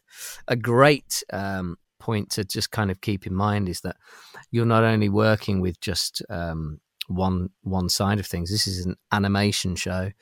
So the animators the the toy makers uh, have to adhere to kind of animation bibles sketches uh, paint schemes all, of that or vice versa. So there's a lot of kind of people with opinions high up that um, that you have to kind of cater to when when making anything like that um, again, if you just think about it like a normal business and or, or anything in that sort of realm of entertainment. So a good example of this is, you know, we, we'll we might as well just go for the for the pink hot rod. You know, he was Yeah. yeah. We've never spoke about that on this show before. No, What was well, it? Think who? that's why I'm bringing it up now because I think there is a, a disgusting lack of mention of the pink hot rod. Yeah. So we've podcast. always had that. We've really slept on it. I can tell Yeah. you. We've, You have honestly, and, Yeah. and and I think the fan. It's time the fans got what they want. They've been writing letters. We've got Yeah. whole mailbags full. Yeah, rightly so. It's, you know, just in Liam's Liam's spare room. Yeah. Yeah, well, he's he he, he wrote half of them, so it's a little. yeah. Yeah, We've got bags full of something anyway. yeah. Yeah. yeah. It's Yeah. Just me going, make pink hot rod. Get it made. You've got a pink hot rod. I think so. Yes. In a way, though, Pink Hot Rod is sort of the poster boy for this whole discussion, isn't it? yeah, because I guess so. it's it, I think that's his function on the box, isn't it? Poster boy. yeah, poster, Yeah. poster boy, yeah. Yeah. But it will have been, I assume, for you as well, Ras, one of the pre-production prototypes, whatever you want to call it, that that will have captured imagination even as a child. Like Are I remember, kidding me? Of course. yeah. I, uh, Maz is holding up his uh, his new retro There it is. Hot Rod. There it is. I mean, they've made one. you Yeah, know, a which is incredible. Yeah, which is right. incredible. I mean, the, for me, I distinctly remember looking at the catalogue as a kid and thinking, "Hang on a minute, that looks different to the one that I have." Yeah. And and that even as a child, that set my imagination going as to like what the deal was here and whatever. What's the difference? And you, you, you do sort of, you do sort of. Uh, I don't know. I, I guess there are two camps. You sort of take the information that you're given and just go. Well, obviously there was some kind of change along the way, or the colours didn't match. And this is as a kid, I'm saying, right? Not as not Yeah. as an adult collector. Like Maz mentioned um, about uh, why Unicron was uh, mentioned. Oh, Arbalest, look, it's Unicron, right? And now, uh, how do they know? It's because he's already infamous, and that's the story that they want you to believe. It's Yeah, that yeah. it's already a given, so you don't have to explain it necessarily to to the audience. And I think that translated in the same way to toys. It's it's a Mm. it's almost a given. You do question it, obviously, because you're like, well, why is this different? yeah. But there is that sort of thing as a kid. F- for for me, certainly that sort of well, something is different. It just is what it is. Um, I can I, I I I like them each individually, but yeah, Pink Hot Rod is is definitely one of them because it, it you know Pink in the movie and So you, just for the benefit of doubt, because Yeah. obviously people may not know, you have the pink hot rod, don't you? That is in the catalogues. I I have uh, I have a pink hot rod which is in the catalogues in the 1986 pre Toy Fair catalogue, the spring Pre-Toy Toy Fair, Fair, yeah, okay. the pre Toy Fair. So there was a toy a pre Toy Fair, then a Toy Fair. One with the clear, which is the earlier one with the putty in between the. That you can both- see in the catalogue. that you Yeah. can see. There's there's two in the catalogue. There, there there is two in the catalogue. Um, both have the putty in the arm to keep it in the in the thing, and one one was robot mode, one was for for vehicle mode, and mine the stickers on the legs are handmade and they're very thick. It's uh, it's it's like a hand. Uh, it's a printed, not professionally printed on a large scale. It's a small printed sort of glitter sticker that's been hand colored and with a, a, a thick layer of acetate glued on, so that if if I'm sort of being demonstrative on webcam now, but for for those listening, the thick piece of acetate blocks the legs from going all the way up. Um, so that one we know was for robot mode. There is another one um, out there that has been found that is for the car mode, the vehicle mode. And then additionally, I have the the blue canopy one, which is is is used for photography on uh, the top of the box. Well, that right. that is the thing, and uh, you know when you were talking about it as a kid earlier, and you know, obviously we've talked about the catalogs as well, Yeah, but that's sort of the the real thing with a lot of this, isn't it? Is that you would have seen pictures of some of this stuff that you Right. now own right.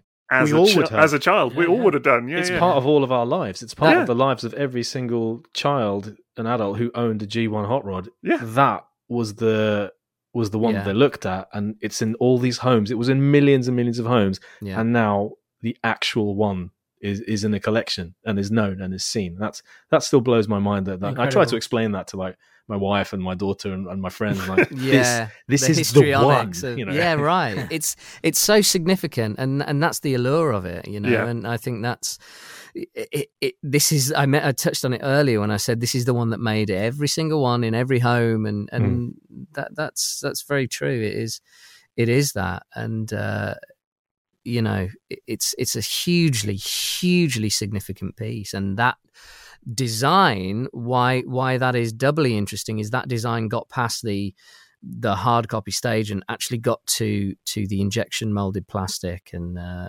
it was only later changed from pink. I can only assume why. I don't really know. The color palette of the 80s was pinks, it was purples. There are certainly other toys that have pinks and purples. Mm, and, 88, uh, full of it. It- absolutely, yeah. Uh, the, I think the connotations of the sort of pinks are the uh, if you look at it from a business standpoint, Yep. um, this is this is uh, was marketed. Um, obviously, there are plenty of female fans. It's it's you know it's as much a female as it is a male. But it, it, in the eighties, as as a kid, predominantly they are marketing towards boys, and it's It was boys' toy. called the Hasbro Boys Toys Division. It's the Hasbro Boys Toys division. There was a, a girls' toy division uh, that had plenty of pink, and I think for the main character, the the the, the main protagonist of the movie, the young uh, guy, I can only guess that it probably crossed lines with Barbie. Uh, in terms of the color palette, that's the only thing I can think of. Now, that's again from a business point of view, because everybody on this podcast and probably everybody on the planet would have been like, "No, no, we would have taken the pink one." Oh, yeah. Oh yeah, for sure. Because it's because it's amazing, you know. Yeah, yeah. But from that business point of view, and, and crossing a line with a product that they had, you know, on the other side of the tracks in girls' toys, it was it, it was probably too similar. It probably wasn't even a gender thing, you know. It was just too similar uh, of a product to what they were marketing towards the girls' toys. So But I Yeah, mean, this that's- this that's- continued in Hot Rod's history of reissues. I mean, yeah, we're, we've had uh, Yeah. designers go on on other people's shows and, and say that you know that they wanted it pink, but were were told no, even in a reissue phase. You know, even Yeah. in the the era of nostalgia. Yeah, and I in it, it, that's uh, it is the era of nostalgia, you know, and I do think that there is oftentimes a, a sort of predilection to sort of talk down to children, adults talking down to children, and and make no mistake, kids, because we all were one, are more intelligent than you can possibly fathom, Mm. and the color pink makes absolutely no difference to anyone's world, other than. Well, I prefer it, or I prefer the red, or I Yeah, prefer the blue. It's just what you want. There's there's no sort of you only analyze it after the fact to to try and fit square pegs into round holes. But that is what I'm presuming happened with Hot Rod. It could be nothing to do with that. It could have been the pigment was too expensive. Who knows? So, at what point did the the pink get changed to what we now see on on Vintage G on Hot Rod production? That would have been, and this is a guess. I would say EP two or three. So it's the th- second or third run after the notes came back and ch- uh, design changes were made. That the, the the pigment was uh, was changed from that sort of very sort of hot pink to to the red. And by that time, would the stickers have still been handmade, or would they have been uh, machine made by No. that point? No. So when when you sort of pass out these responsibilities, they, from my understanding on this toy line, it's it's different uh, different um, departments. So accessories are, are a different department. But in those earlier stages, you know, you, you you all make something, you try and create something, and it comes together to make this handmade piece, right? And then you sort of pass out the responsibilities, and that there are different departments.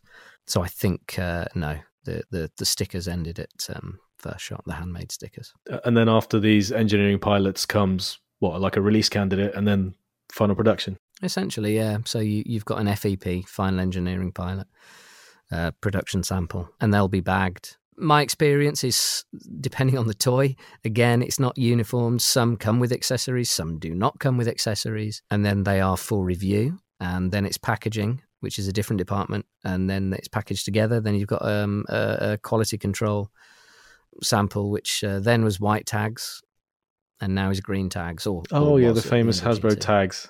Yeah, yeah, Yeah. yeah. So so you've got the reason for the for the for the check, the who who signed off on it, and if there are any changes to be made, it'll be annotated on the card, which is you know why if you do have a green tag or, or white tag or whatever tag it is that uh, you you know you've got notes on it, well that, then you know that that's not the final product because the notes would then have to be sent back for review uh, for sorry uh, from review to to uh, to be changed and then then you'd get the final quality uh, quality control samples then it's then it's release time and even then you're not safe because let's look at uh, let's look at the stunt the G2 Stunticons Protectobots and Yeah. um Hero, Megatron, Prime in blue. You know, they, they were ready to roll. In fact, Mhm. they were for sale in in the Hasbro employee store. Yeah, I mean, there was so much Yeah. stuff in G2, isn't there, that was carded, boxed up, ready, Yeah, uh, and just pulled at the last minute. all of '95. Yeah, yeah, yeah. pretty much that that that kind of that line, which is why it's so uh, so notorious, so infamous, is is you've got you've got a real, I mean, talk about an amazing class of of 95 you know Mm. you've got the the g2 stunticons all carded by the leaders which would have been in their own case the the the protectobots all carded again apart from the leaders So hang megatron You were saying that these were for sale in the Hasbro employee store. Does that mean the leaders would have had packaging as well, like Motormaster and Hotspot? Well, this this this is the um, yes, they would have done because the artwork was created. exists. Yeah, how we've seen it, far it, yeah, how far it got, I don't know. Only because nothing has ever been found. Again, if it wasn't written down, it didn't happen. But you know, that's that's kind of a, a rule of thumb. But it's it's it's one you take with a pinch of salt. We've seen the artwork.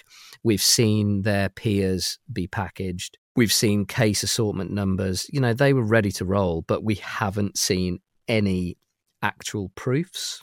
Mm. As you in- could as in- tomorrow. like someone could, turn up tomorrow with a packaged complete set of five and be like, "Yeah, I've Yeah. had these since 1995." Just sat in the loft.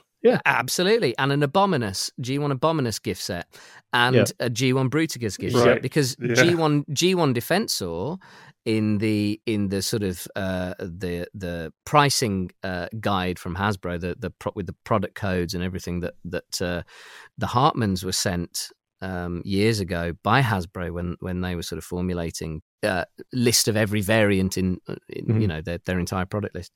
Uh, Defensor was not available, not applicable. Said NA next to the product code, next to the so there was a stage where that wasn't going to be released, and yet it was. And it's very tough. And it's very tough. US Could that be a reason? You know.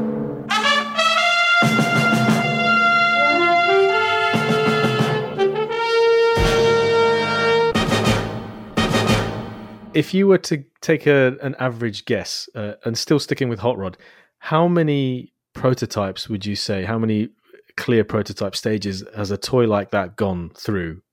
If you had to have a number of, um, let- let's not even count the hard copy. Let's just say of plastic versions before release. How many would, for example, Hot Rod have had, or, or a Hot Rod, or a Cyclonus, or a Springer? Well, Hot Rod, Cyclonus, and Springer may have had different issues. This is the thing. Like, you can say if all goes well, you've got a first shot, you- uh, EP one, two, three.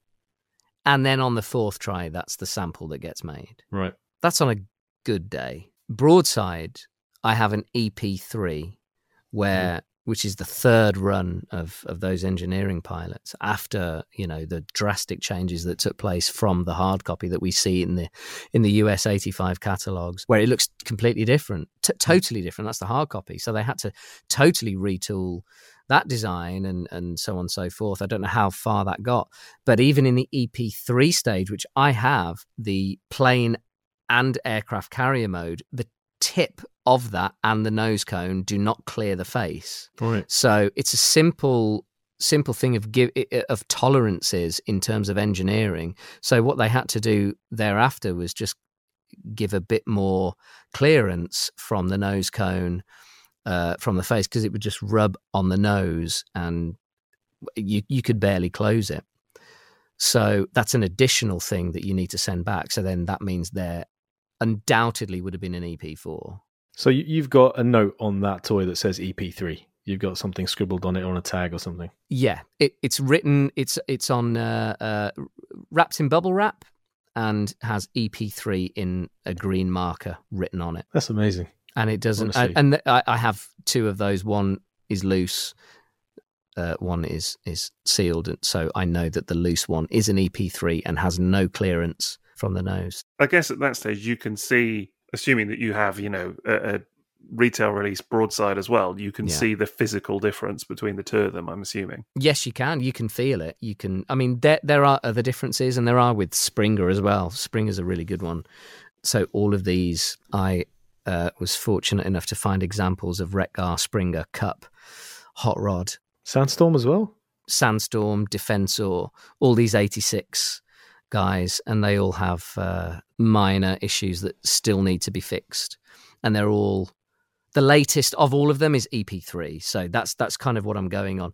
Because Mhm. again, I, I'm going on experience based on what I've been able to Mm. amass, what I've been able to see. Because you can't talk to. I, I've found people that used to work at the at, at the company to ask questions, and they they they can't remember those specifics. Mm. Um, so you've just got to, you've got to kind of piece it together, and there's there's a lot of guesstimation involved. So you know, I'm saying this now. Tomorrow, something could come up, and and that fills in a blank that I'm like, okay, well then I was wrong about this previous. Yeah, stuff. hard to be definitive, I guess. It is. It's really hard to be definitive. Do you think that's kind of what turns off some people to collecting it because we have this kind of innate need to complete collections, and it, and someone who goes for a collection of prototypes knows that they can never know what that looks like.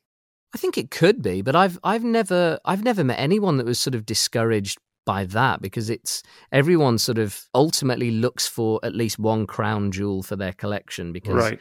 the crown jewel is is a term often bandied about by collectors and you know you've all got one whatever that may be you've all Yeah. got one it's almost supply and demand and you you want something that no one else has got right? And then you feel sort of s- special about it and i'm the only one experiencing this particular sandstorm mold and you know this is the crown jewel of my collection. If i am a sandstorm collector or a movie collector or a transformers collector or whatever. So i i haven't experienced people being put off by that. There are just new collectors and older collectors get out of it and newer collectors Yeah. go t- to the to the to the basics of optimus prime and megatron and you know maybe in several years when they when they've exhausted those possibilities something exotic comes along and and that's what they fancy. I don't know but in terms of completists yeah you, you can never complete this Do you think there's more interest, maybe in terms of pre-production stuff, of items that never made it to retail, as opposed to because because you're obviously you know you've given examples like Springer and Wreck-Gar and things Yeah. like that, but those toys exist as well. So I mean, purely from my own perspective, and I'm saying this purely personally, yeah uh, you know, I would be more drawn if such a thing existed, like to the prototype of Arcee, for example, because it's not something that I can get, you know, the retail version of. And, uh, you know, like Unicron is obviously the, the kind of ultimate in, Yeah. in many people's minds because it's something we all know about. We've seen pictures of it, and yet none of us, apart from yourself, have it in a cupboard in our house, you know? And, uh, We'll never get to experience it, will we? That's Yeah, the difference. exactly. It's what you haven't experienced. and I think there is probably certainly in my mind.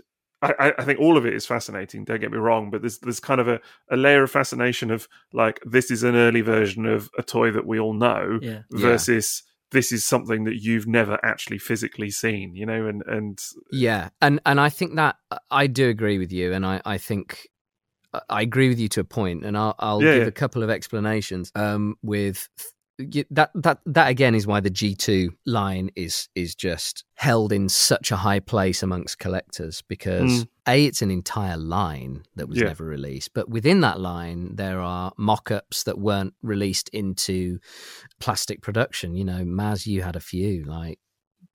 You know the the The Mirage, Side- Think Sideswipe Mirage, Sideswipe, the Sandstorm. Although that did make it to plastic test shot stage. The But we didn't know that at the time, though, no, did that's we? true. That was more recent discovery that that and the Black Death Starscream had made it to plastic Yeah. test shot, and they were And far less interesting well. looking. Yeah, they were far less interesting looking as well at that point. Yeah, and and that's that's the thing. Like, yeah, I, I think there is that draw that yeah, the Arcee that you talked about, and and which is which would be currently uh, of the of the pieces that I do not uh, currently own would, would would be number one. Do you have a horse jet, Ras?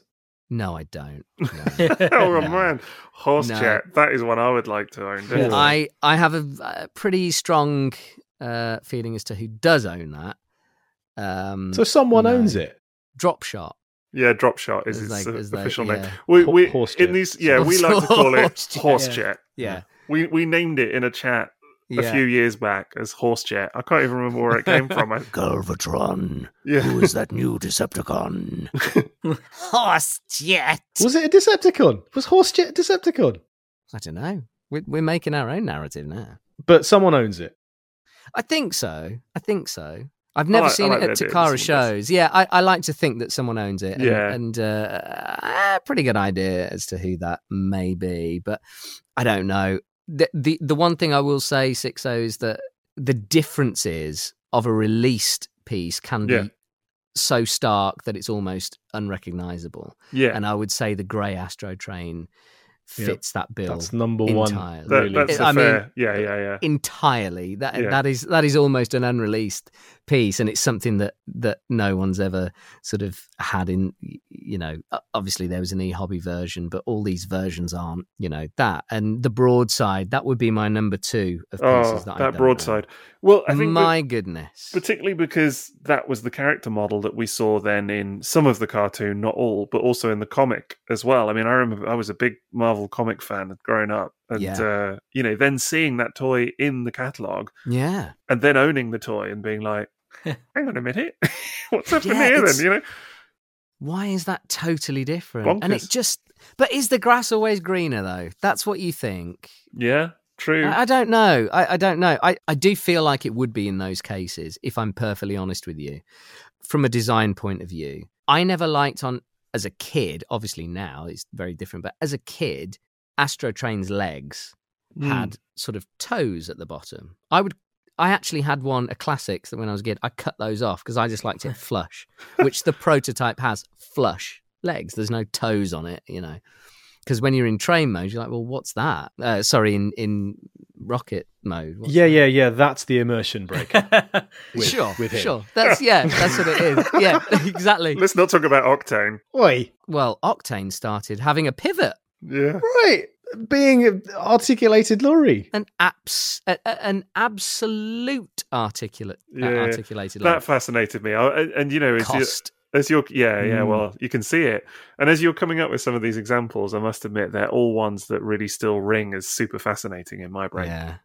And then you get the G you, you get to G two and it's it's like, wow, this is this is an entire line. so i have a i have a question then about g2 specifically because and i think so, it's easy to piece together lots of g2 and i've written about it a few times because I I also think it's a hugely fascinating part, and I think because of the the, the rarities and the, the non release stuff, it almost makes the the line as a whole more interesting because of what we didn't get. Yeah. And I, I think because you can piece together, you know, so bits like the some of the the pieces that Maz had, like the Sideswipe, the yellow Sideswipe, and then we've seen the artwork, so we know that there was the the, painted mock up of it, but Yeah. we know that what the artwork, so we know what the finished toy would have looked like as well. Yeah. So you can sort of you know piece it together very easily from those bits. But then th- there's things like Tiger Stripe Grimlock, which is one that we've only ever seen as artwork. But I'm guessing there will have been a painted piece or something at some point, right? Like that's that's fair to assume that that did exist or does exist. Yeah. Um without a doubt. Okay. If the others did, that did.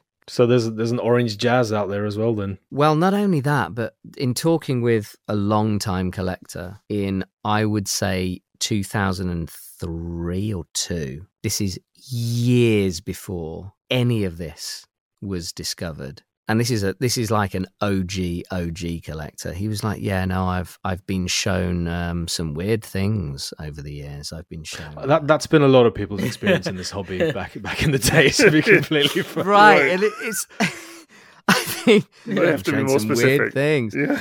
And he said, I've seen a blue and green swoop. Hmm. I've seen an orange sludge. yeah, yeah. Okay. There was a third, but he I clearly remember and this was on the phone, a phone conversation with him. He said, I've seen a blue and green swoop and I've seen an orange and red or he said orange sludge. And I thought when I'd seen this artwork, I thought, well, this artwork hasn't been seen before. So I harked back to that conversation several years before and I thought, you've seen the mock ups then, haven't you? Fascinating. So they are out there, we think then. That's Yeah. someone someone has them. Someone has them. I, I honestly don't know anyone that does have them in their Yeah, yeah, collection. Same with Sergeant Hound and um, Carl Hartman is is is a huge sort of proponent to find those. And- Right. I mean, there are collectors who don't share their stuff. You know, they're not online. They they're very old school, and they collect purely for their own desire to to own things. And, and they've it's only with you know the sad passing of people sometimes that these things come to light. You know, there's an estate sale, and all of a sudden there's a whole new influx of prototypes on the market. And, Sure, you know, yeah, I, I, I do agree with that, and I, I think that would be less likely to be a collector and more likely to be Mm. a An ex-employee. Yeah, I think Mm. so because when when you get to to do this for a longer time, even the hint of well, this guy might have that, or this girl might have this piece. You know, there's some kind of hint as to who's got what without even having seen it. So I think the likelihood is an ex-employee sale or or the kid of someone that Yeah. brought them home and said play with this and they don't know what it is and it's painted and it says Sergeant Hound. Yeah, that's always the thing that strikes me. Right. actually, a lot of this stuff may just be in someone's hands, and they don't even know what it is. in a you know, little that drawer somewhere, true. you know, just in Yeah. a box, randomly. Yeah, Well, exactly that. I mean, They there was they haven't things got that, a clue. Yeah. there were things that came out a a year and a half ago and they have never been seen before in the hands of anyone and yet all of a sudden somebody had them and they were for sale and and one of them was the the swoop that you see on the G1 swoop box It's Mm. got the gold beak all the pointy parts diaclone gold parts and it's painted red and that had never been seen before in all nearly 40 years now it's been shown I I am gonna flex because I can't often, but I have the grapple from the box. You know, the the boxed Diaclone grapple that, that's a hell of a flex. and that's got a sticker on it that no other grapple has, and it was mocked up for Transformers grapple, and that was part of the same lot. There was um a Transformer, no, it was a Beatras Beat Vadam, wasn't there? Mm. and that's the thing that never turns up. There was a Beat Vadam in that in that group of toys. There were Diaclone product samples, totally production, nothing different about them, but they were in that lot. So this person had stuff Yeah. from Hasbro, and, and stuff like this had turned up after decades. Are, are we going to sit here and just accept Maz saying, I can't often flex in a conversation where It's usually just- the same flex, isn't it? Where- though where it's just the same you- thing. But you've just said that you had all these like G2 prototypes and everything at once upon a time. You got plenty of flex in you, man. I'll just say I am trying so hard not to make a Van Damme joke every time you say Vadam. Taking all of the willpower I have. Not, Jean Yeah. Jean Claude Vadam. there, Beat Claude. Beat Nick Van There's something in that. Beat Claude. Oh, but look, th- when those G2 prototypes were on the market, they, they were on eBay. You know, like there were so many things. That lot was such a huge find that there are still things from that lot being sold by the same geezer today. But isn't that sometimes the way that this stuff comes to light? That it just pops up on eBay. I mean, even now, there's there's stuff that just Yeah. randomly crops up on eBay for sale, isn't it? And it's like, hang on a I minute, found my biggest find ever on eBay. you Right. know? It's it's ti time and place. I I was meant to be. This is mm, November, no October two thousand and five, and It was the year 2005. Sorry, the year I promised, I promised I wouldn't do that again. I, I'm, I don't know. You guys have heard this story, I guess, but um, I was meant to be working, and, and one of the one of the cast members was unfortunately just sort of not very well, so we postponed for a, a couple of days, and uh, I came home, which I wasn't meant to do, and I thought, you know, I got home quite late. I thought, oh, I'll just check eBay. as you do. Wake up in the middle of the night, need a pee. Might well no, that's check eBay. I'm- well. Listen, you're in it to win it. yeah, yeah. Believe me. Yeah, yeah, yeah. Believe me, you've got to put the work in. Anyone listening, he never switches off. He never turns off. No, sorry, no. It's on. A, it was, uh, and at this point, I was refreshing once every sort of four minutes. It's there's no joke. So I, remember I got this. days. This was about one, one, two in the morning. I might have even been talking to you, Maz. To be perfectly honest, it is as as was our sort of nightly ritual. Hmm. Just MSN Messenger, right? Uh, MSN Messenger just talking absolute nonsense, and I'm refreshing, and it and and a, a lot on eBay says uh, Transformers uh, 61 Skylinks. I remember this so clearly. It just said Transformers 61 Skylinks, and it was you know you see the thumbnail, and there were clearly more than 61 Transformers. As I found out, she, I guess the person meant G1. Oh, yeah, I don't want to forget me, but yeah. So I click on this, and I'm I'm seeing a, a large, large lot of like 300 toys. I'm like, okay, let's have a look. That's weird. That the blaster looks a bit different. Seems to have a gold chest. Huh. Okay, I'm going to zoom in there. Yeah, no, that's a sticker on the. Okay, right. Oh, hang on a minute. Next picture. Wow, that is a that is a GT Motormaster. Brilliant. I can't even imagine. and imagine. oh my goodness, that is the the tur- the the thrusts. And at this point, uh, and it was the day before, and I'm not joking. The day before, I had emailed someone at eHobby to see where if they knew anyone with the original Astrotrain because it was it's you know been my top three Grails forever. And I thought, wait a minute, that that's the backside of the G1 Astrotrain hard copy from the catalogue. Are you kidding me? And I look around and it's this, it's boom, it's you know, bing bang, zoom, gangbusters, everything. So uh, immediately, I everything in this lot is a is a prototype. Absolutely everything. Three hundred. around around 250 280 something like including like individual accessories and stuff so i i get in contact with them i said i'm interested in the lot it literally just been listed i got their phone number i called them up immediately this is about two in the morning and i was just yeah doing the whole W- were they in the UK or were they? no, they were in the US. Right, they were right. in the US. Two women who had who had uh, taken over an estate sale. Um, right. You know, one of these. Uh, I guess it was like a Yeah. lockup. You know, we storage wars Yeah, type yeah, yeah. thing. I I don't really know. Um, and I bought it from them and uh, worked out about four dollars a piece. No. way. Maz's face right now. Maz's face is a picture. He's Right. going to throw up. Right time, right. But he already know, he's, he's heard the story about a thousand times. And this is still his face. I've never, I've never heard him stay silent for this long. I wish I'd never given you that wing. I'm telling you. I don't know I why wish I'd let it be recycled. I don't. uh, yeah, I think you put it in the recycling and then Yeah. felt guilty for the history of the. She called me and said, "You sure you want me to throw this out?" Just get rid of it. Yeah. oh my god. Just on the phone, like, yeah, no. So can we Can you go- go- clarify what we're saying here then? That the grey Astrotrain prototype that is Yeah. in the catalogues that we all One of them, lusted yeah. after Yeah. as Yes. as as kids and you know, still to this day people share pictures of on the internet. You Yeah. got for how much? Four dollars. Oh my god. And So a was, lot that, was that work. before or after shipping? Yeah, right. No, I try. I tried to get a discount. I'm a collector. I'm not mad. Haggled. Amazing. talking about? I'm not made of money. Goodness.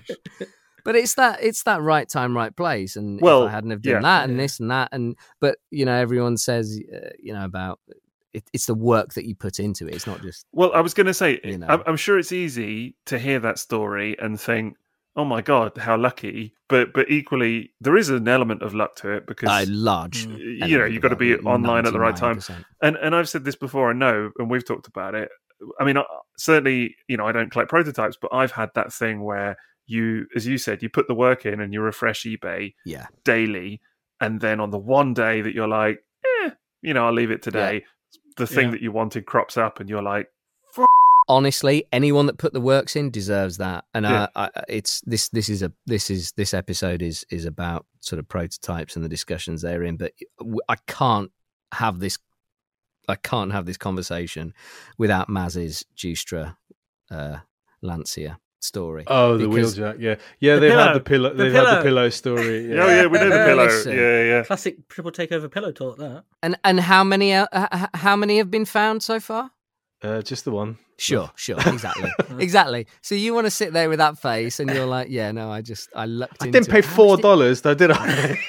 Yeah, but it wasn't far off, though, was it? Mister, I don't get to flex Yeah. very yeah, often. I don't get to flex, but how much? It was. It was not far off. It was like a, was it hundred euros or something? it was a fair deal more than that, but it That was was it. it. was worth it. It, it was course it probably was. at the time you would think a fair, the number of people who would have paid it was significant, but there's still a whole load of people who simply wouldn't have gone to that price at the time. well, a more full them. Yeah, it's funny because uh, the lot that you are- are describing, it's almost more likely that you'll get that for a bargainous price than than for the market value. It's it seems it's more nowadays that that stuff uh, it's just permeated through the the communities of toys and yeah. you've got to know what you're looking at as well. I mean, like you, you might have looked at that lot as as someone who didn't spend their lifetime looking at variants and gone, most of those are in pants condition and aren't complete. Pass. That's a lot. I'm of money. telling you, it was a very pixelated three, four pictures. This, this wasn't an, a glaringly obvious thing. I sat there for, you know, I zoomed in, I did the whole thing. And if you don't know what you're looking for, there's no way that you would have, you know, picked out the the the certainly the starting point was. I remember that blaster, and it it, it was a very pixelated picture of his chest sticker. Did it ever cross your mind that maybe these are all just customized? Like maybe the owner just painted them all or something like that? It, it no, because uh, when when uh, you, you sort of put two and two together, and like I said to begin with, provenance is a huge part of this. And they told me that it was a, a an estate sale, you know, a Hmm. lockup, uh, you know, storage wars type uh, thing. Does it does it sort of stand to reason that, or, or seem likely that it would come in lots like that? Though I'm sure not everything does, of course, but you know, if one person has one thing from a source, that they might have more as well, and that if it's if it's going to go, it might go as a job lot. Yeah, most of them have been job lots to begin with. Uh, it's only sort of passed out when it gets to the collector level, and that's Mm. when the price sort of increases. Yeah, And I do want to say, um, I've had a lot of help from people in this community, and you talk about that uh, the the beat Van Dam um, that happened. Uh, the forever person, known as that now. yeah, exactly. The the person that had that find uh, really, really did me a solid. It was a diamond. It, it it's almost like thank goodness it went to someone who actually then just thought, I want these to go to certain people. He did not chase the highest top dollar at all. He gave some away for free. He gave them, yeah, for free.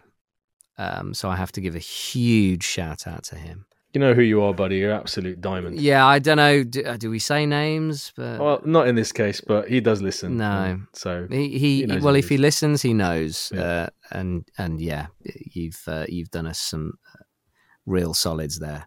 thanks, BMAC. No, Yeah. it wasn't BMAC. it was Steven Seagal.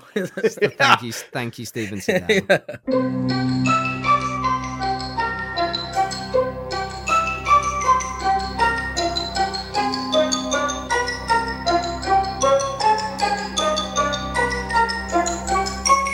All right, listen. I'm I'm thinking of the possibilities that you know stuff will just end up getting thrown away. Maybe it doesn't go to a yard sale. Maybe it doesn't um, get bought as an estate lot by someone who then cashes in on it to some degree, Yeah. and then it ends up in collectors' hands. Maybe it just gets destroyed, and these things are lost to time.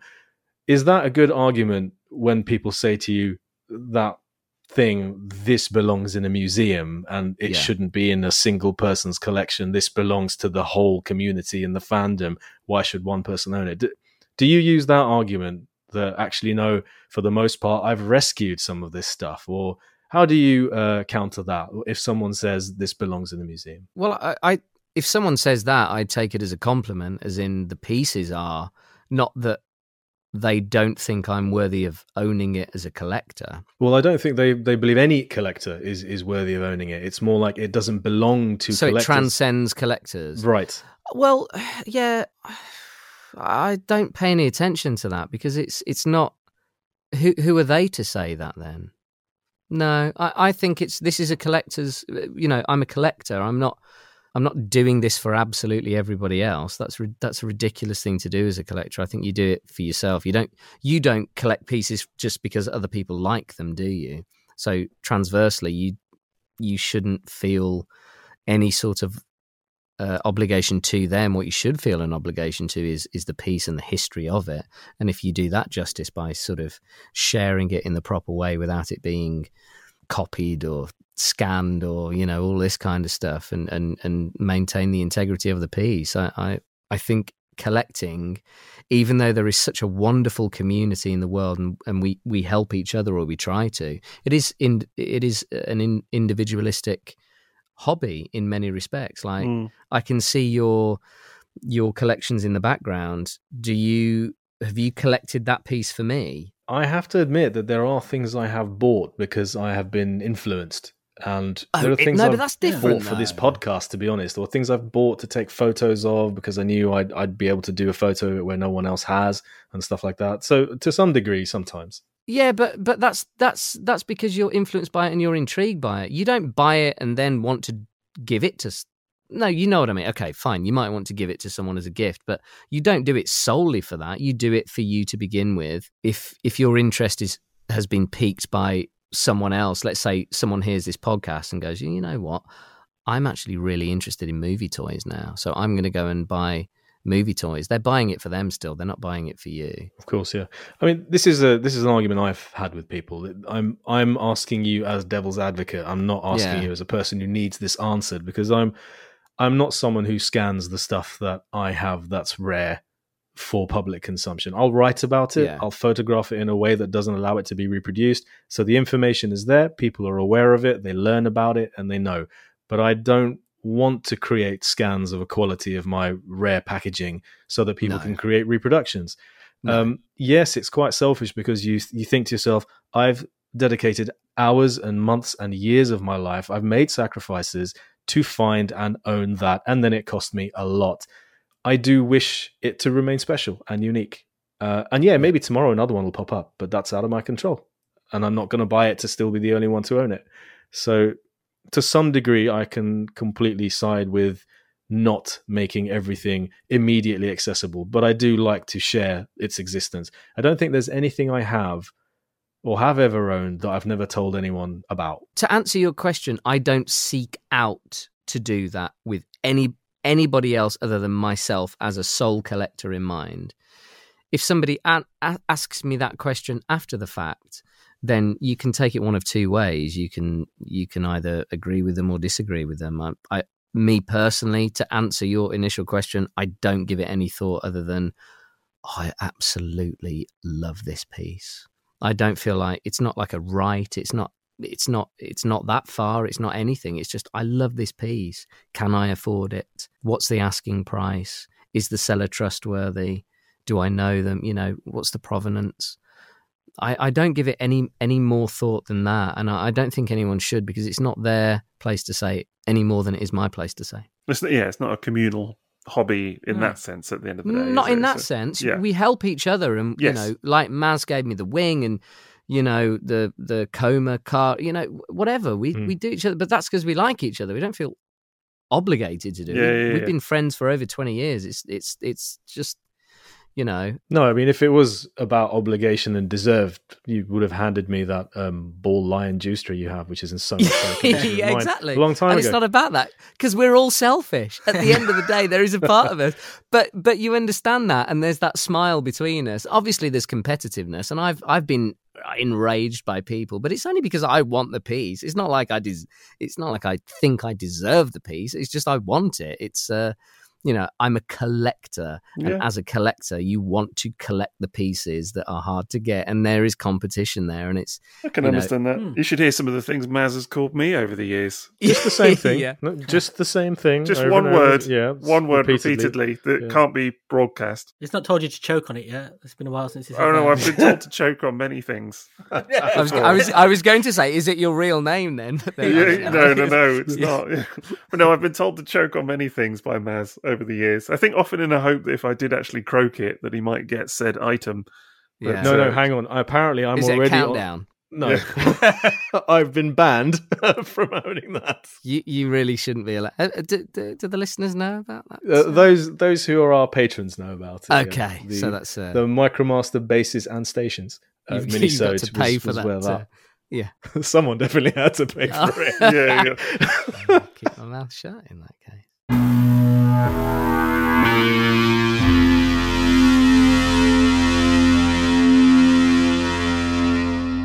Well, um, one thing I really wanted to ask about, and it's something that I kind of know the answer to already, but I'd like other people who maybe don't see it the same way as as as we do to know, is why you would collect prototypes. Because not all of them are super different. Not all of them have massive quirks that released in. Not all of them are famous. I know some people collect prototypes because in some cases it's like another variant of a production toy, so it adds to their list of variants. I mean, there's a Diaclone black hoist head out there that a friend of mine owns, and he's put it with a black hoist body, and as a result, he has a black hoist, and it looks amazing in his group of Diaclone cars because it's one color that never got released. But in the case of prototypes where they are very, very similar to production, like the broadside you were talking about, like if it was one engineering pilot before release, and the only thing that makes it different is it's actually not as good as the final version. Something doesn't work on it.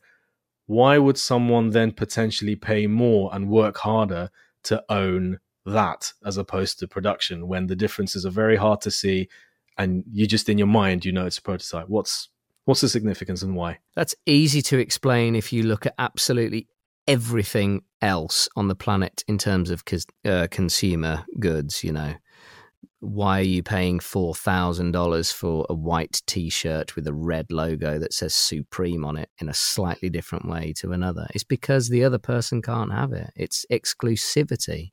This is the history of the pieces. So if you love this toy line, if you love this franchise, you are owning a piece that no one else will own. And I have to say that G1 prototypes, like actual G1 prototypes, are so few and far between. There are probably 10 collectors that have one. The second highest number of G1 prototypes in any collection is probably about 35 or 40. Wow.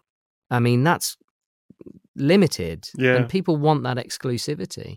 But that's in general. More specifically, it's the history of it. So the broadside that we were talking about earlier, it doesn't function as well as the production toy, but therein lies its desirability because it doesn't work as well as the production toy. Mm. That is more desirable because no one else is going to have it. And it's a stage of the production that will never be repeated, has never been repeated since then because they'd fixed that. It's a peek behind it. the curtain.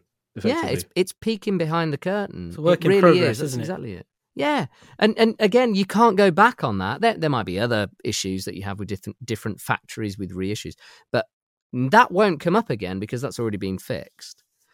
So to have it from 1986 that was never in a shop, had only been in the hands of the the small factory run that produced it, and when it was sent back to research and development, like that's it, you know. So having that special piece in your collection that maybe only you know, I I I know I have um you know the the the Facebook page, but I collect for me. I don't really like to flaunt things, and that's just a personal thing because uh, a lot of people do, and that's equally as wonderful. But I collect for me, and you know, I I like the demure, I like the wolf in sheep's clothing as much as I do like sharing um, some pieces with with everybody. Um, I think that's what it is. It's just that special. It takes me back to that first time I went to a show and I saw it was uh, Offworld that had uh, some G2 protos, and funny enough, Paul had a, a G1 script. Yeah. Now there, there's loads of other pieces there, some really rare stuff, but there's only one script there. There's only one G2 Grimlock or G2 Slag, and you think, oh, that's the piece that I want to walk home with. Uh, honestly, though, I think it's more than that, and I think it's been more than that in your case too. For example, that lot that we were just talking about with the swoop and the Beat Van Dam, there was production toys in that lot, and they are 100% production. They are indistinguishable Yeah. from the one on the shelf. But I know I was drawn to them because The it history came, of them. Yes, exactly. It came I know from the person. Right. I know that one is the sample that was in the hands of the execs and the designers, and they were like, yep, let's release this. Or Yeah. this is the one that we're examining this piece and thinking we could make this for Transformers. We'll just change the deco. So, for example, Police Yeah. Sideswipe, I have Clampdown. That is a production clampdown, 100%. There you go. But I you know. put that on eBay without production clampdown. Who else is going to know? Right. You'd so never you're know. collecting for you. yes. It's indistinguishable from It's for another me. Yeah. I know that this piece. So we go back to an earlier thing of provenance. Yep. It's the provenance. It's it's this is for me. I'm collecting this because I absolutely adore this piece of history. Yeah. So the, the uniqueness of it isn't tangible. You know what I No. mean? It's not something you can identify and point to and, and prove in a way. Yeah. It's the It's magic just that- knowing. Yeah, yeah, yeah. It it. is. It is. Well, let me ask you guys something before we before we go on. What would be the pieces that you would want that necess- not necessarily have been uh, that haven't necessarily been found. Oh, that haven't been found. Well, not necessarily. What what what would Scourge, Scourge, Scourge, just looking for a good time. Scourge, that one, the one on the box with the Yeah. sideways waist uh, there belt you go? buckle Right. and, and the With boots. the thick beard. Yeah, it looks like the boxed one. It looks like the artwork that has never looked like the toy. Yeah. but it, because Yeah. it looks like the prototype. It's a badass. That's for sure. Never been found, list. right? Yeah, no, no. I actually only know of one scourge that has ever been found, and it's I own it, and it's a, a, a pre-production sample, and it's not early, so I have never seen an early scourge. That's mad. So, like, why? Yeah. Never I've seen an early scourge. There's been loads of cyclonuses. I've had a cyclonus with no paint, you know, and I mean, there's been four. When you say loads, there's been four. well, relatively, that's like nearly the whole run. so many. But I don't know. I don't know what what what, what do you guys what do you guys think? May, maybe something that hasn't necessarily been found All right, all Yeah. right. in any generation, by the way, Ooh, any generation, cripes. any generation. I genuinely don't know. I think for me, it would. I mean, it would probably still be something from G one or maybe G two.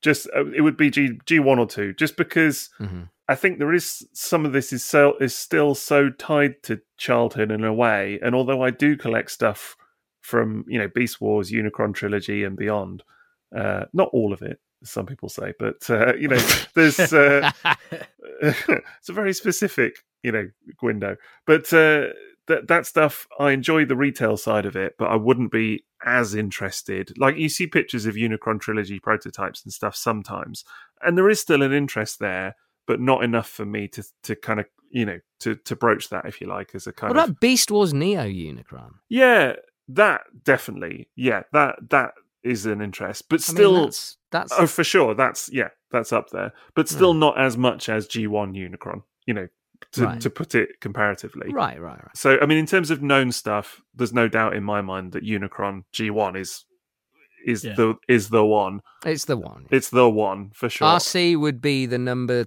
sort of, you know, in terms of unreleased. I would love to get that Arcee Yeah. prototype. Uh, w- there's no no information of that, is there? Of no, where it is, n- nor how far it got in, Yeah. in terms of. Obviously, we have that '87 sketch of Chrome Yeah. Dome, and but nothing's tangible. well, the, there's the one the one blurry picture of Arcee, isn't there? The, the Yeah. kind of I don't even really know what it is. It's just a prototype. That's all we really know. Yeah, well, that would have been the looks like. So you've Right. got a non-transforming female Arcee robot and the non-transforming um, car. But how far that got? Did were they ever amalgamated into a works like Yeah. that? You know, has the mechanism and how did that transform? We don't we don't know how far it got. Yeah, that fascinates me because I think just imagine if like tomorrow the the works like prototype of Arcee popped up and it was like, oh okay, so this is actually then how it was going to transform. Yeah. And uh, And I'm Just- mortgaging my house. I'm Yeah. telling you. right. Who wouldn't want to know what? But I mean, would you transform it if you got it? Yeah.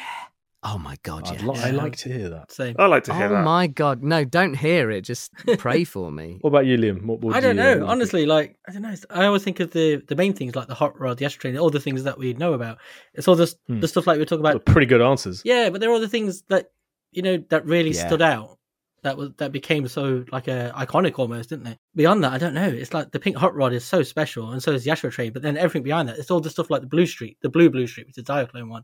Like, oh, Yeah. like that is a holy grail of mine anyway. So I'd just love to see a Transformers version of that. Well, there is one out there. There- uh, A hundred percent. I I own the prowl Really? of that catalog with that with that sticker, the hand cut sticker. So So there would be like a, to a Diaclone production version with for sure Mhm. with the, what's photographed effectively.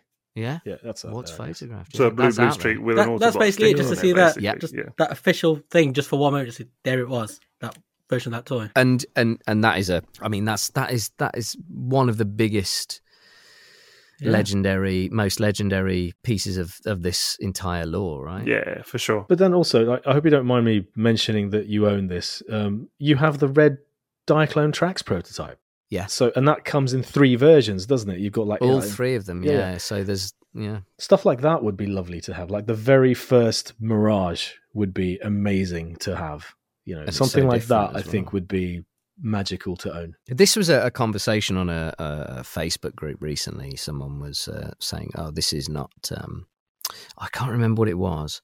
No, I'm sorry. It was a, a micro change cassette man, I think, and they were saying that no, no, this is. Uh, uh, someone said, oh, "I'd love to have this prototype," and they said, uh, "No, no, this is not a prototype. This is just art." Hmm. And it's not. It's actually photo art. There is a real prototype that Mm. has been photographed there, that has then been printed. Well, I say developed and printed, and painted on to embellish exactly the word yeah embellished because why they're trying to sell a product if you take it purely from from a, a financial standpoint and a business standpoint and they're proud of this product they they want to touch up all the paint chips because it's a it's a resin that you know paint chips really easily you've got to handle these things with care. Resin is very heavy but it's it's well it's a lot heavier than plastic but it's it's very sort of fragile so you've got to be very careful in the paint chips and so on and so forth. So they touch it up to embellish it and make it look as appealing as possible to the clients that uh, and, and customer base that they want to sell it to. So um, all those things that you may think look like drawings, they were made into prototypes for sure. Every single one. I don't know about every single one. I, I, I, some of them look so convincing. You think, well, did you do ninety nine percent of this? So yeah, maybe you can't say sort of definitively. I would love a yellow um, over overdrive. Oh yeah. Like, That would be lovely. man, wouldn't that be nice? Yeah, very nice. That's a good example, actually, of uh, to kind of put it into context of the the kind of thing that we're talking about. That sort of stuff that just that you randomly see pop up in a, you know, in a in a catalog or something somewhere, and it's yeah. like, what is that? Where where did that exist? Yeah, why is that different to mine? Yeah, You we saw some pictures of the the Diaclone Trailbreaker Ah, recently, yeah. didn't we? With the fold up flaps on the Yep. bonnet. Mm. On the There bottom. was- yeah, yeah. That was like a real WTF, you know. Like, where's Bloody crazy thing is, I've had a photo of that for twenty years and never We never were talking noticed. about that on the pod, weren't we? Yeah, you did. You Yeah, and just I you've believe it. forgotten. You have forgotten. You have forgotten more than you know because Yeah, we mo- we have likely. spoken about that numerous times. That's uh, What the Trailbreaker flap thing? yeah, for sure. we have spoken about my, my memory. and everyone was like, "Oh my god, I've never seen this before." And I was like, "Yeah, we've we've discussed this at length." We're, we're getting old, man. That's what it is. We're all getting on.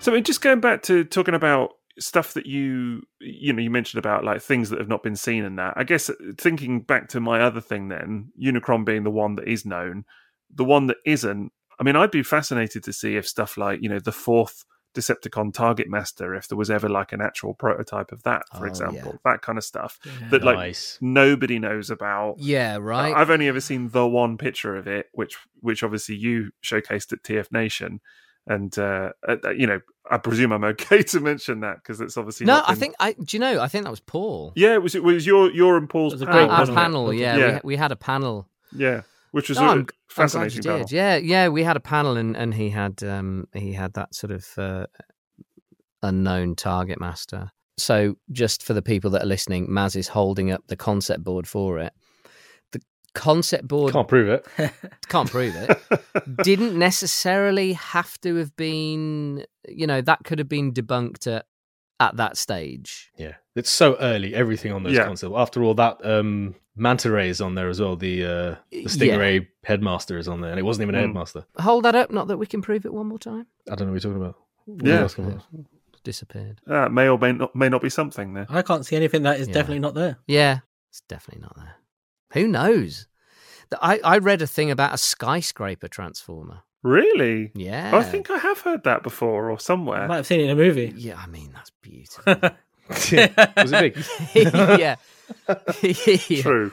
The VHS tape true. is the one I want. The VHS, The VHS that tape is, is just also the wow, one I want. You know, I'm sure people will listen to this will want to maybe kind of get a bit more flavour about Ras about you know the things that you actually have in your home, as it were. Uh, you know, in your is it Detolfs or, or what? What? Uh, I know you've got cabinets and things, glass cabinets, isn't it? That they're all kind of set up in. Yeah, uh, I I uh, I found a really good deal from a company that um, no longer offers that really good deal. Back in, I had I had the uh, IKEA the Detolfs and some sort of brown lateral shells, which is I think Maz the last time you were at my house. We went on uh, a boys boys lads holiday. I was just telling these guys I'm still waiting to see the photos from Poxy Mallorca in 2006 or whatever it was. Yeah. It was a holiday I No, went yeah. on. I don't have the I'm- photos. I'm it's on your camera somewhere, right? I know, yeah, man. I need to. I do Yeah. need to- Must develop those. yeah. yeah. Uh, Get I- round to it. I am that guy. Yeah, no. So I, I just found like you know this uh, incredible right time, right place uh, company that was that was doing sort of wider glass display cabinets for for things.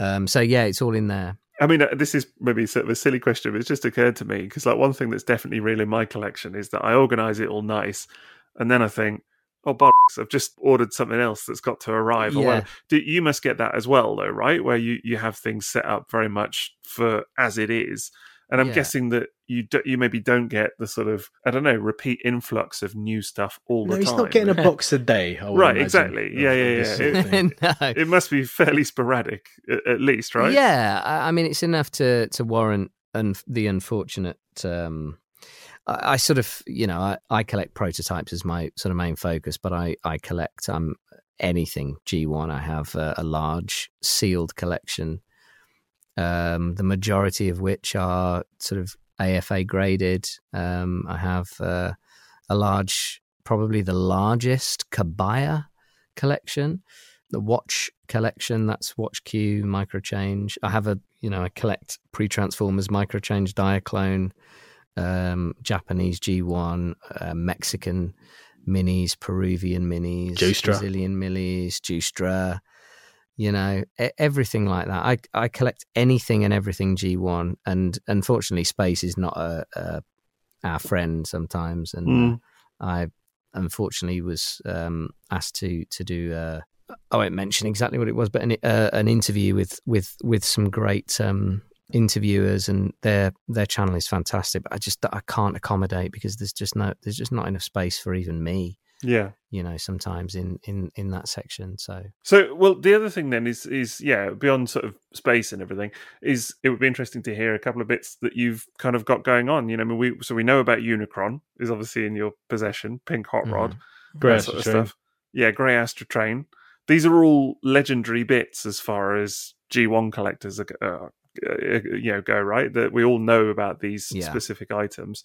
What in your mind beyond those three let's say what are maybe the sort of one or two or three bits that you're most proud of? I absolutely I have I I love all of it, but I, I do love Pretenders, and I have a, a I have three three of the known four double Pretenders that were unreleased. nice And I think sort of newer fans, newer collectors that may not know about those, firstly, just Google it um, because it's a fascinating read. And secondly, they might know them as is it the the BotCon exclusives Yeah. Slick and Oil Master or something like that, wasn't it? Oil Master. Something, Oil Master, something like that. Yeah, yeah. No, I think it is Oil, Oil Master. Uh, so there are two versions of that. There's one that's all grey and black, and there's one that's sort of uh, red, and they are based off prototypes that I own. And there is another one which is a, a, a monster, an alien, which uh, is is his companion. I'm very proud of those. In the early days, when when they were presented at BotCon '96, it was everyone was like, "My goodness." Mm. "Ooh, these are incredible. What are these? These exotic pieces, and they're they're sort of the stature I'm I'm showing on webcam, but they're they're quite stout. They're very wide. They're to accommodate two pretenders inside them, and they're Yeah. solid hand painted resin. I was going to say that these are you kind of one kilogram. These are the you know, kilogram, yeah, you know, jobbies. Um, I just, I honestly, I, I just every time I see them, I'm, I'm in awe. And there's, uh, I will, I, I will do a Rarebots about this, but there's a, there's a very specific, really, really interesting, and I'm smiling as I'm saying this. You 'cause are. It's, it's so geek worthy,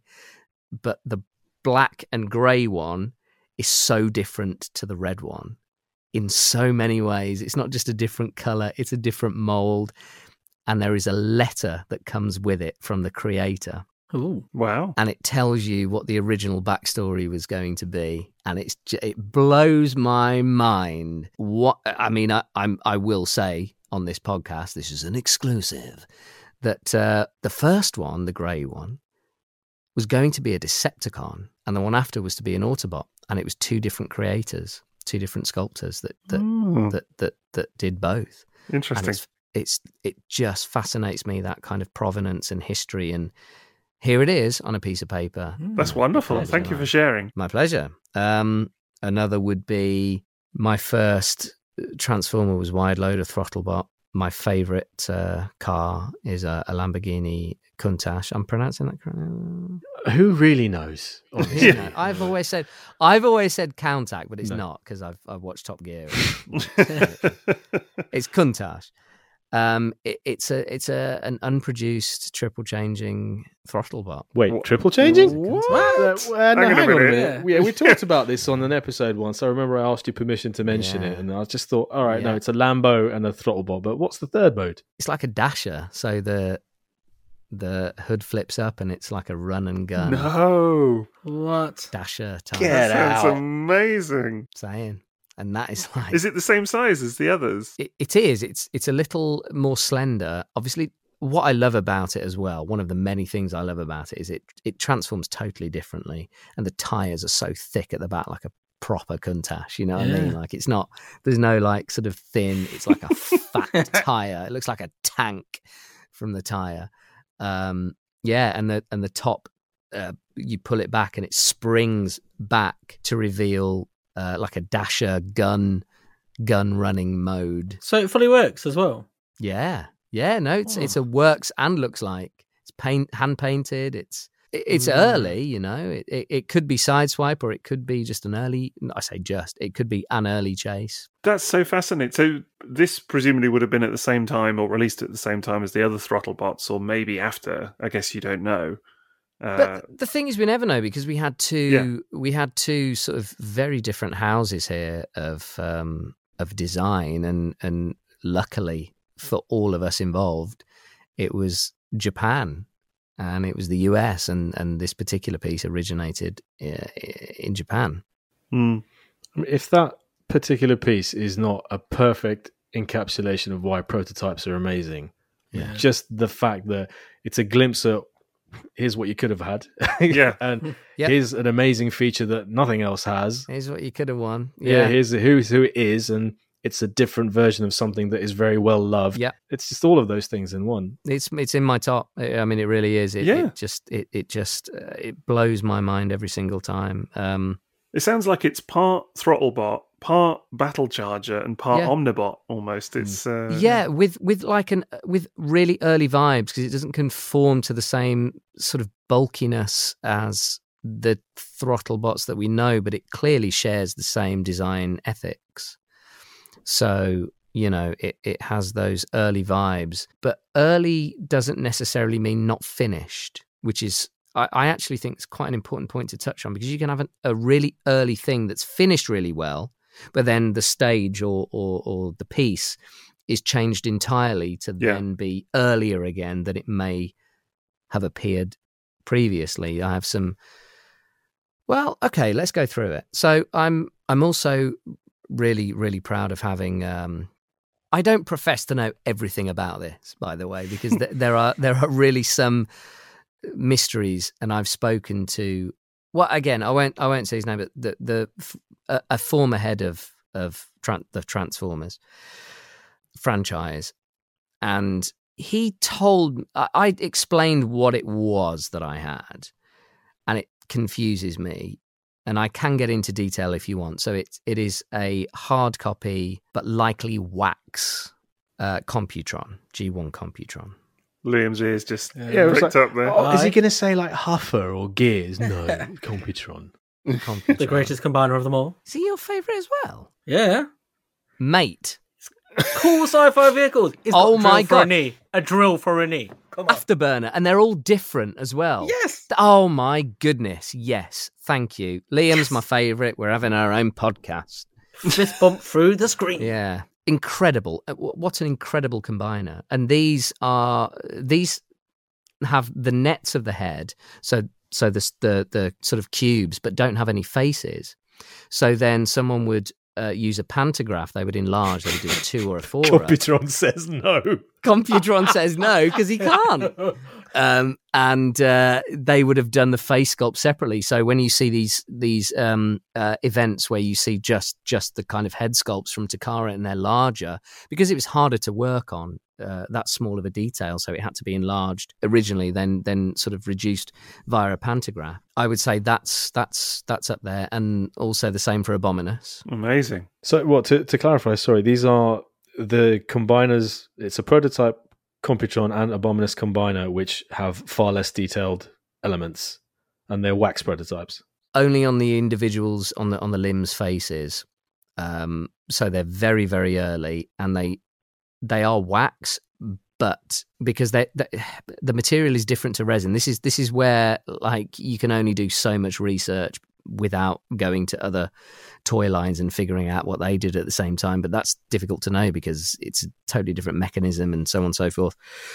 Um, but this person that used to work there, used to head up the whole thing, um, said to me because I said resin because they've got bubbles, the air bubbles. Mm. But Scattershot has got a massive on his torso, has got a massive piece of clay, modeling clay, sort of in the side of him. And he said, "No, those are the sculpts." And I thought, well, they're not because they're it's been cast and molded. And then I went on this um, this huge rabbit hole of uh, additive and subtractive or passive sculpting. So there is a resin net and then things are added onto it wax or clay and then the the by using a waxer it's reduced. So that's the passive or reductive or re, however you say it um, method of of creating these these pieces. So it's actually a mixture of all of the skills that the individual at that particular time preferred to use.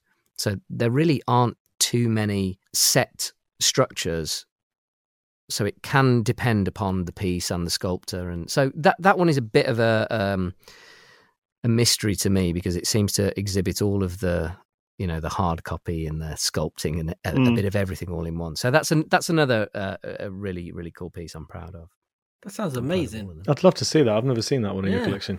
punch counter punch Oh, is a- yeah, yeah, is a big one for me he's one of my favorite all time Yours is the one with the wheels on the knees, right?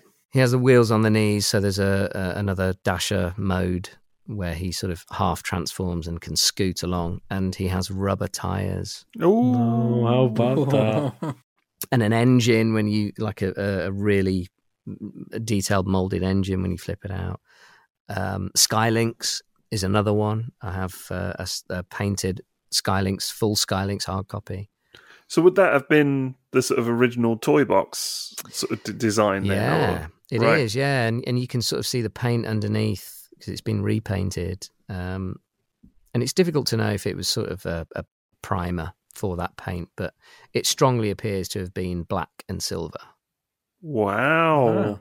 We were There- talking There's about the Decepticon Skylynx. you- Yeah. we, Wow, we were there you we were musing about the idea of a, a Skylynx recolor. This is something that regularly comes up in conversation with us. Right. Uh, is is you know toys and why they never got a repaint and what would that repaint look like? And I'm I'm often fascinated about the idea of just just certain things that you know could have Yeah. been recolored into something else, and uh, the idea of like a Nemesis Skylynx almost. You know, right, like a- and a- and that's what it would be, and that sort of Yeah. fuel, uh, fuels the fans' imagination. And and while I don't know for a fact because there's been no documentation, if it's not written down, it didn't happen. Blah blah blah. It seems to have been the main body was black, and the sort of uh, uh, the the red tail extensions and the limbs um, seem to have been sort of silver. Mad. wow, Yeah, it's mad, isn't it? Yeah. lovely. So you're going to have to strip the paint off that one. yeah, exactly. Right. Yeah, yeah. That's for the community. That one. That's, It is. You're doing I'll- it for everyone else. For the people. And then put it in a museum. I'll Yeah. TikTok it, TikTok it. TikTok it. Yeah. Yeah, I'm I'm, I'm cool. I'm down. Fantastic. I know the lingo. with these, like you're talking about the Computron having the clay and then this one Mm. doing the paint, how do you look after them? Like, because obviously these materials like fade over time and crumble and chip. Like, it must be really hard to keep maintain them. Yeah, I, it's you know I, I don't handle them too much. I don't transfer. I, I have transformed them, and it was it was nail biting, um, Harrowing. it was harrowing at best. But I'm I'm I'm curious. You know, I, I think it's it's for the for the pursuit of knowledge but not at the expense of the piece. I mean, they are displayed in in uh, glass cabinets, and I do hope to kind of to do some sort of display on on uh, my Facebook, uh, you know, uh, Rarebots page. I'm not sure. Um, but yeah, they, they sort of seem to hold their form because they were built with a, a really strong purpose of being displayed in mind because they are to be showcased. Mm. And you think, well, this was, you know, this was 38, 35 years ago. And it just shows the workmanship, the craftsmanship that these Yeah. people, I mean, they really are something else. Don't be silly. Don't, you know, play with them and like Yeah. the like the commercials in with the Predaking, which is a which is a whole nother conversation. Well, I, I've seen some pictures of of various pro, you know prototypes of Predaking or what have you in there. I think was it in the pre Toy Fair catalog, the Pre Toy? Fair eighty six, yeah. Yeah. there's there's one in there, isn't there, that looks quite different. Yeah, and and it's a really interesting. There's a few prototypes that I have seen. Again, I can't explain everything. It's you, you just sort of go through it by learning. But there's a few prototypes which really stick out and go make make you think. Well, I've never seen that before or since. Mm. Predaking, the early hard copies were is is a prime example of that because they the method in which they were created seems to lend itself to the subjective nature of the people who cr- create them or, or were sort of leading that charge at that time in R&D cast to color is a phrase that has been in the last 3 years used from a former employee to describe the resin that isn't clear, that isn't white, that hasn't been painted. It's been actually cast in the colours that they were intended to be released. And that seems to be with G2. I've never seen it with G1 apart from Predaking. Oh, just that one off Just that one off. They're not painted. They're Yeah. actually the resin is the colour of the intended release. So the black is actually black resin, the orange, the yellow, it's it's just bare resin that is the color it was uh, intended for release. And I've never seen it with anything else. And it's a mystery to me as to why they decided to do that process with that particular toy. Anything to do with the fact that Predaking had a different designer to most of the most of the other toys at the time. Yeah, it, I mean that's the only thing that I can think of. I don't know. That's the only thing that I can think of because it just doesn't. There is also a Quickmix that I have, which is a first shot. It's plastic and it's all grey. It's very, very, very, very rare for a G1 piece to not be even in close proximity to the intended release because th- they don't want to waste money. It's not. It's not about trying different things out. It's not about what uh, what the factory was using at the time. So it had to ha- had to have a purpose, but I don't know what that purpose is. to whether they would have actually put the toy out in grey in, in some sense or Yeah, I guess so. But then you think, well, that would have been a, or maybe the base color was grey, and they were Yeah. just going to add a, you know, a few. If you think about the drum, he was originally uh, uh, the drum was white, wasn't it? yeah So maybe the drum was sort of the grey was the mo- the more predominant plastic, Mm. and they just didn't do the paint apps. But th- there's a reason for it. But um, I've never seen. I've, I've only ever seen it with with that uh, the Huffer, which Oh yeah, the was- Huffer I was going to ask you about. That's actually not resin, is it? That Huffer. No, the Huffer is not resin, but we, as as you kind of talk with other collectors on forums, and it, each different person has a theory, which I love about this, by the way, because th- there is no finite thing when it comes to speculation with pre-production. You you can do that with production because numbers make sense on parts and so on and so forth. As difficult as it is, it's almost impossible to do with pre-production because you have to be in inside the head of the designer at the time and the Mm. you know all this kind of stuff. But someone said that it, it it's possible that it was the Mysterian Oh yeah, of course. which makes sense because the arms are chromed. It's all grey. The Mysterian was all grey. Why? Why not? So that's the unreleased line of Yeah. G1 minibots that was in a book recently called Mysterians.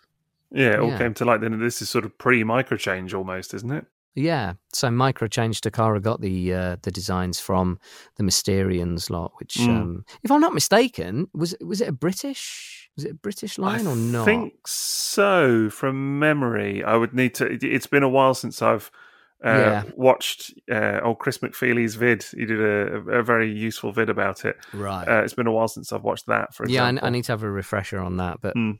but it, I mean, those things are, are fascinating because you don't. It's only when someone just suggests something, or uh, unless they bring evidence to light, you're like, oh, damn, I didn't even didn't even consider that as a possibility.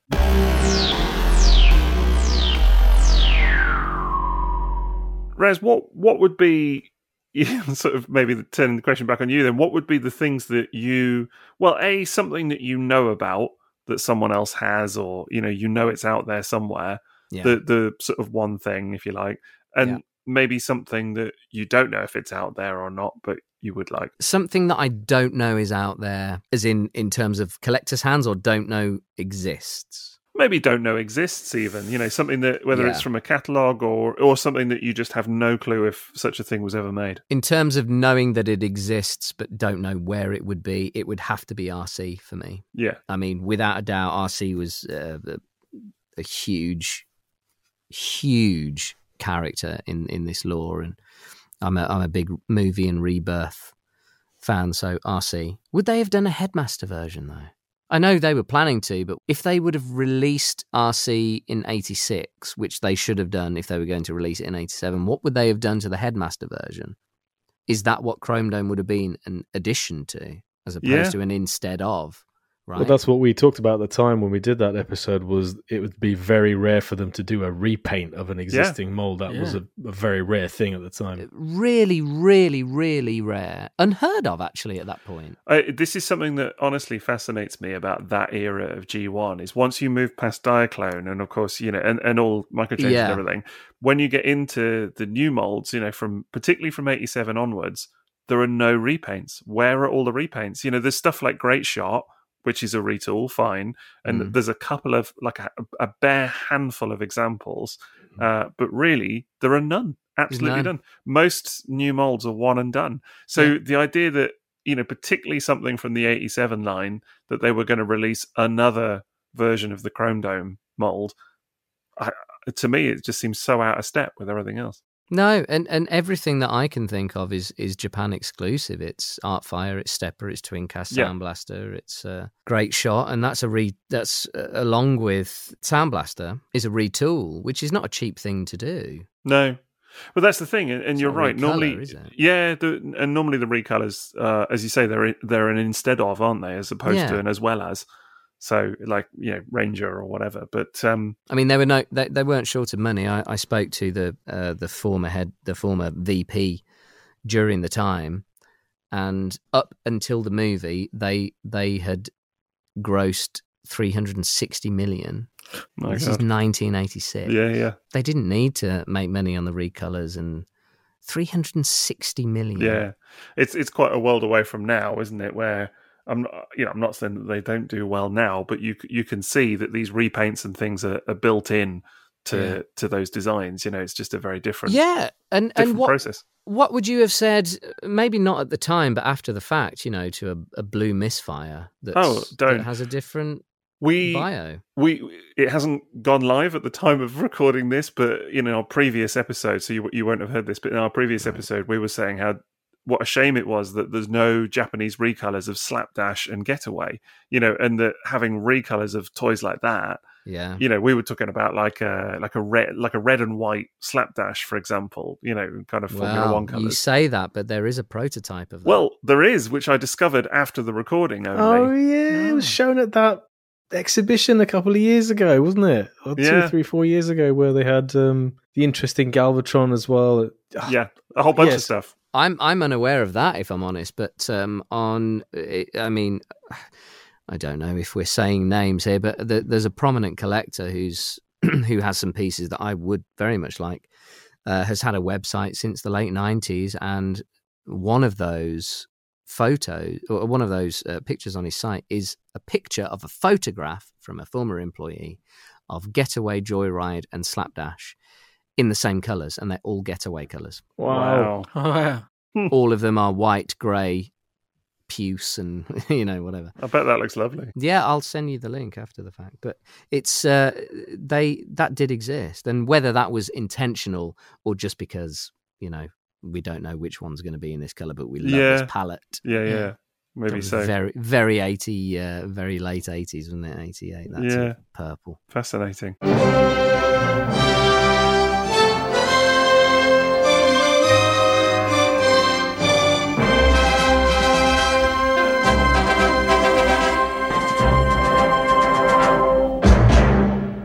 Well, that just about covers uh, what we were gonna willingly fit into this episode on prototypes and pre-production. So thank you, Ras, so much for coming on. But don't go yet. We uh, we need you for for something. Uh-oh. And uh, you know, we would love to have you on again and talk about more specific prototype things. You know, the word Unicron has been mentioned today. So Mhm. that would be a lovely thing to to do in the future if you're up for it. And I know everyone would love to hear more about that.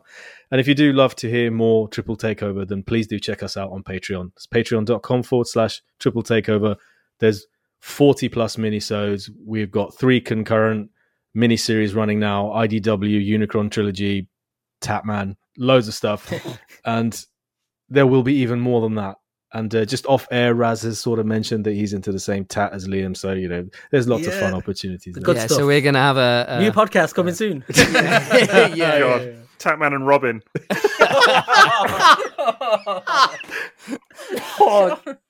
There's been a murder. I can't say anything. I've got nothing. There's been a murder. There's been a murder. Thanks for listening, guys. Good night. That's it. Liam's out now. But yes, if you want more of that, and there is plenty more of that, please check us out on Patreon. You can also join our Discord server if you uh, sign up at Inner Beast and higher, and then you get access to a fantastic community of fans, a, a total oasis in the fandom, and that, that is not an exaggeration. But yeah, patreon.com forward slash triple takeover. So much more. I should also mention that we have Patreon perks that we usually run through in the episode, and one of those perks is asking a question. And since we have Ras, we can include him on this as well. And I think this is an ideal question and it's from someone that you know, Ras. It's from Tim Ah. Banerjee, Hey Tim. and uh, his question is: Never in my wildest dream did I ever think I'd own. So he says, "What for you stands out as being the one TF you never thought you'd ever add to your collection? It could be, but doesn't have to be the rarest or most expensive. It could be something you refused to buy or really hated until, well." Years later, you can you were convinced otherwise. So basically, what do you own that you never thought you would? Well, I, I bet Tim, when he put this question down, didn't imagine that this was going to be going to, to the man himself, Raz. So Well, that bugger Tim has had a thing in his collection that most of us have wanted Yeah. for decades and not been Mexican able to get. smokescreen. Right, you so he can't That say a word. That was it's so funny. I've I uh, hey Tim.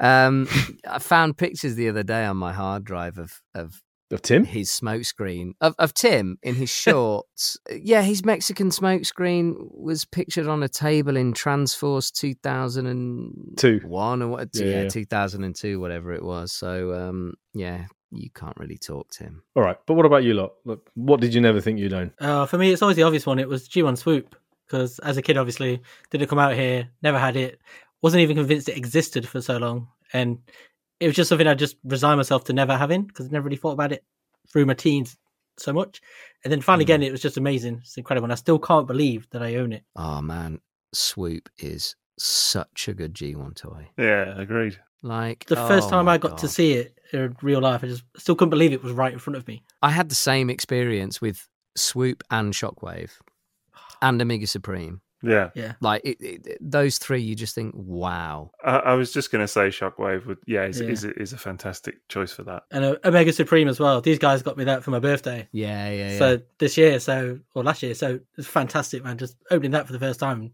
A toy I've seen a picture of seven times. It just in person, it's so different. You're like, whoa, Everything does something on that piece. yeah, It's funny actually because I, I suppose I was tempted for my answer to say something like Black Zarak, you know, G1 Black Zarak or Metro Titan, which is you may not have thought you would get it, but Yeah. we know.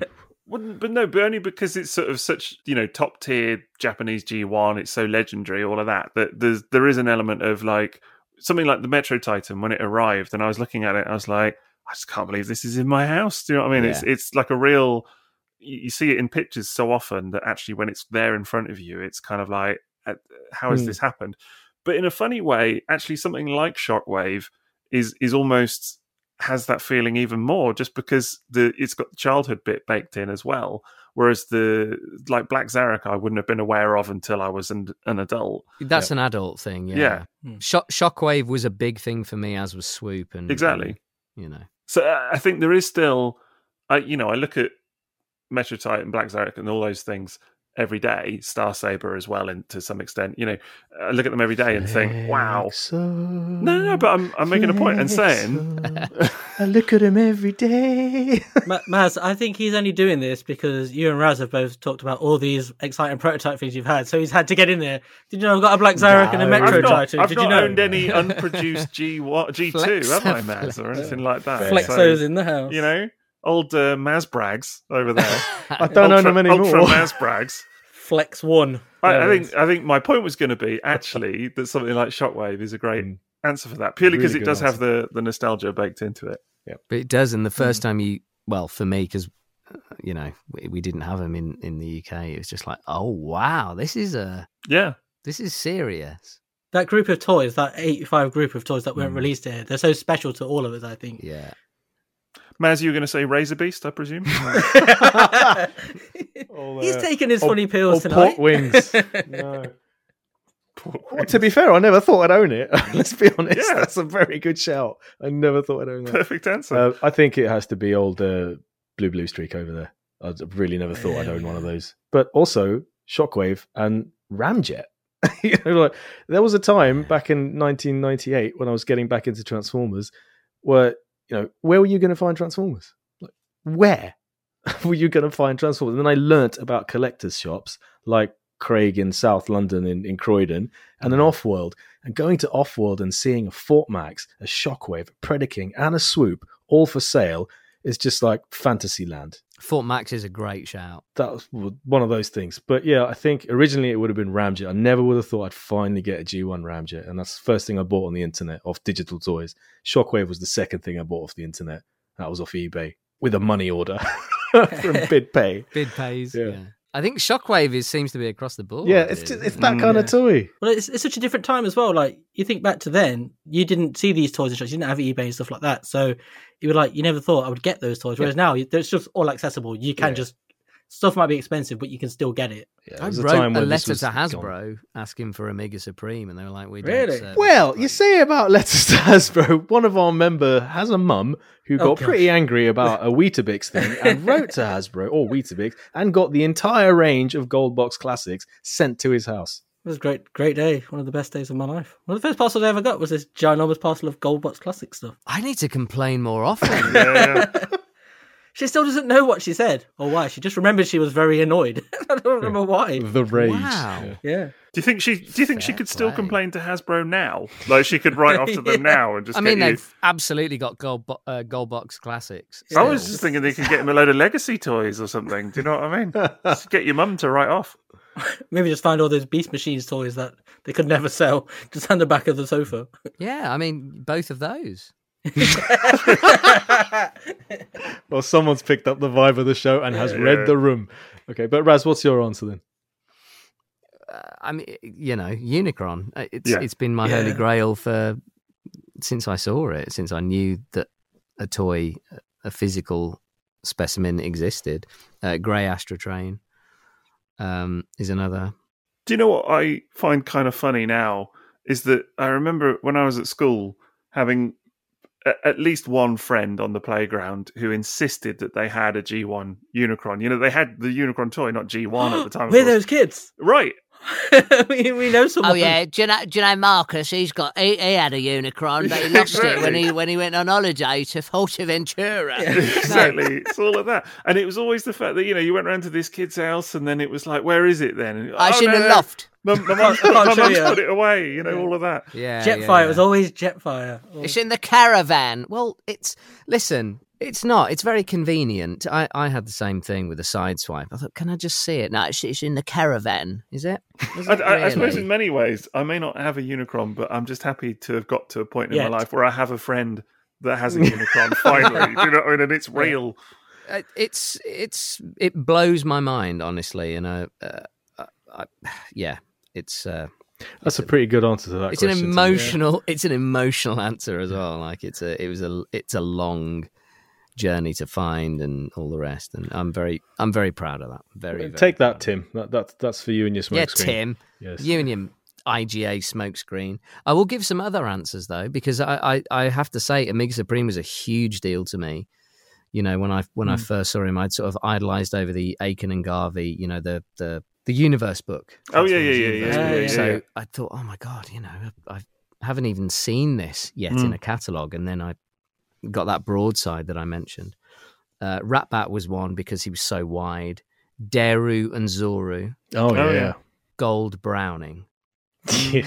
was something I just lusted after. And let's just be clear: this is the campaign prize gold chromed Yes, Browning, not just the, regular rose draw. gold one. Yeah, this is the this is the all gold chromed um, prize. The white, the six white headmaster warriors. Yeah, was that the day you bought them? Oh, yeah. Mm. Yeah, I've heard I've heard about these before, i- as in that you had them. uh, Raiden Junior. Wow, I remember when you were looking for that. I mean, I I saw posts probably about a year ago. It just sort of bizarrely came onto Yahoo groups. I, I don't think Tim deserves more of an answer here. I think Tim, Tim has got what he deserves. Tim is Tim is going to take it, and he's going I to. like it. yeah. Stop it. He's dead. he's- I'm going to bore him to death with my voice. Well, speaking of voice, uh, we have another patron perk, which is a shout out for all of our Six O's Butlers and Goldbox Classics. So, in my own voice this time, a massive thank you to uh, Nick, Danny Roberts, Andy Preston, Chris Spiderfather, Adam Shoemaker, Matt Stephen Perkins, Bad Saturday, Justin Massaro, Dave Dalrymple, Gio Kaiser, Yusuf, John Pearl, Choice of Anthony Cars, Alec Midge, Captain R.A. Phil G, Jacques Pelletier, Roach Storm, Stuart Webb, Amar, Laserbeak, Puma the Hunter, Legend Mike Mike, Peter Hammerson, Shenry, Chris Norris, Jesse Moreno, Nexus, Jim Owen, Aaron Svoboda, Billy Gator, Andy Gold, Cold Squall, Simon Elvin, Josh Hills, Misha Kid, Cracktastic Plastic, Dan Vastader, Jeffrey Freak, Nice Sideburns, Andy, Inbound Lee, John Wood, Kyler Wilmot, Tim Banerjee, there he is again, Ben Lewis, Shinsei, Lucas Enkel, Mollis Koenig, Malcolm Hobbs, CNC, Rick56, not CNC Music Factory, Mythic Gears, Zach Lawson, Jason Murray, David Shepard of Steam, Quick Mix, Josh Bell, Ashpolt, Zindios, Christian Hyatt, Mark Ali, Andrew Bentley, Graham Moffat, Connor Seaburt, Perotta, Eric White, Bobby P, Mike Locono, Neil Bat, Tyler Husky, Chris Rodwell, Steve Redmond, Fart Warp, Shawnee Sean, Jim Kinsey, Shaunty Siegel, you know Shaunty, don't you, Raz? James Pascoe, Ghost Prime. Did you know it was Shaunty? That's how you say his name, Shaunty Siegel. No, Yeah, he told me it's Shaunty. And he says no one's ever pronounced it right in his life. So thank you, Shaunty, for reaching out and giving me the correct uh, pronunciation. Jekyll, MK Tronic, Hodert Walter, you know Hodert as well. Charlie Chappelle. Maddie Clark, Jonathan False Logic Howard, Alexis Taylor, Windows 6K, Teku James, Tyler Dickinson, Jeremy Woodall, Ross, Jetfire James, Dog Lunch UK, a Saucy Fellow. This is my favourite part down here. Absurd, Keith, Freedom is the Right, Anthony Strome, Michael Cagle, Dougatron, Big Doug, Hugh McKinney, Thomas Anderson, Squid Catfish, Rob Packerbush, Stevie P, Ali Nunes, Cannon, and a big thank you to our new uh, butlers and GBCs. Robert R, Duckstar, that's our mate Nick, Heinrad 80, Fuzigi, Toy Pocket, John R, and the Mapes brothers, who we all recognise. What a list. What Wow. a list. Toy Pocket. That's a euphemism. Toy Pocket is a great name. Was that your impression of Blur, Maz? The Yeah. speed of that. I did say, as Seems most weeks, I, I tried I was to be about to, I was about to say that's a long name. Crikey. Just one patron every time. That's yeah, it. just just one guy. Notice your name's not on that list, Raz. Yeah, yeah, and all yours. I've paid in other ways. yeah. Uh, we also have a sponsor for the evening, so big thank you and shout out to tfsource.com to check them out for all your Transformers and third party needs. If you want some non-rare stuff, you can head over to our Redbubble store at redbubble.com forward slash people forward slash triple takeover forward slash explore explore. Go and buy some t-shirts. I'd also like to thank um, the new subscribers to mine and Liam's new podcast, Twatman and Robin. Yes. Uh, thanks for listening. Oh, it's Um, Twat Man now, I notice. I didn't say that. Twat man. can, can, can I be Robin in this scenario? that, that was assumed. Um, to all of our to all of our subscribers, honestly, we thank both of you. It's, it's, well, it's a real pleasure. I don't know how we end now. I'm going to be stuck on Twat Man and Robin. no, no, no, no, no, no. Oh, dear. Oh, so uh, yeah, if you've enjoyed this episode and you a lot of things you want to talk about, if you need to contact us and talk about uh, anything you've Nailed it. Oh, well. If there's anything you would like to talk to us about, you can find us on social media at triple underscore takeover on Instagram and Twitter, and at triple takeover all one word on Facebook. Lads, where can they find you guys? Seamless. Yeah. I am at TF Square One on Twitter, Instagram, and Facebook. I'm at 6OTF on Twitter, Facebook, Instagram, and YouTube and Patreon. Raz, how about you? Nothing. Don't exist. Don't bother looking. Rarebots. Yeah, where's your No, robots? apart from that, yeah. Rarebot's something, something, something. On Raz's behalf, check out Rarebots on Facebook. It's incredible. Well worth a look. Yeah. And funnily enough, I noted I've forgotten, but your most recent post was about uh, Generation Two Road Rocket, wasn't it? and that was actually it something that we were Yep. talking about in our previous episode quite a lot. was. Nice indeed. Mm, It's Quite a lot. uh, it's an interesting, interesting change from like the block kind of yeah. Looks works it. like to the looks like. You know, um, Mm. yeah, beautiful piece. Big thank you, by the way, Raz. I know Thank said you. it already. To Thank you No, so no. Absolute Huge- pleasure to have you on, mate. huge Absolute thank you pleasure. for coming on. It's a it's a pleasure to be on, and uh, I didn't realise that again. I was the first person to be a guest on here, so it really does mean a lot to me. And as, uh, uh, even though I'm not a subscriber, fine, but I'm a fan. As long as you've re- liked and rated. No. No, no. Shared, followed. Get on Apple, leave a review. Yeah. Um, Twatman and Robin at. Uh, no, uh, really, thank you so much for having me on. I'm a, I, you know, I'm a fan of yours, and uh, you guys are absolutely killing it. So um, I'm humbled to, to be a part of this fantastic podcast. So Thank you Brilliant. so like, much. like, subscribe, and be a Patreon for these guys because they deserve it. Thank you very much, mate. Thank you. I'm uh, at Toybox Hitbox anyway, other than that. And uh, yeah, like Raz said, look out for our upcoming podcast on trading cards. Yeah. Well, that'll about do us for the evening. Thanks again to Raz for joining us, and see you next time. See you next time.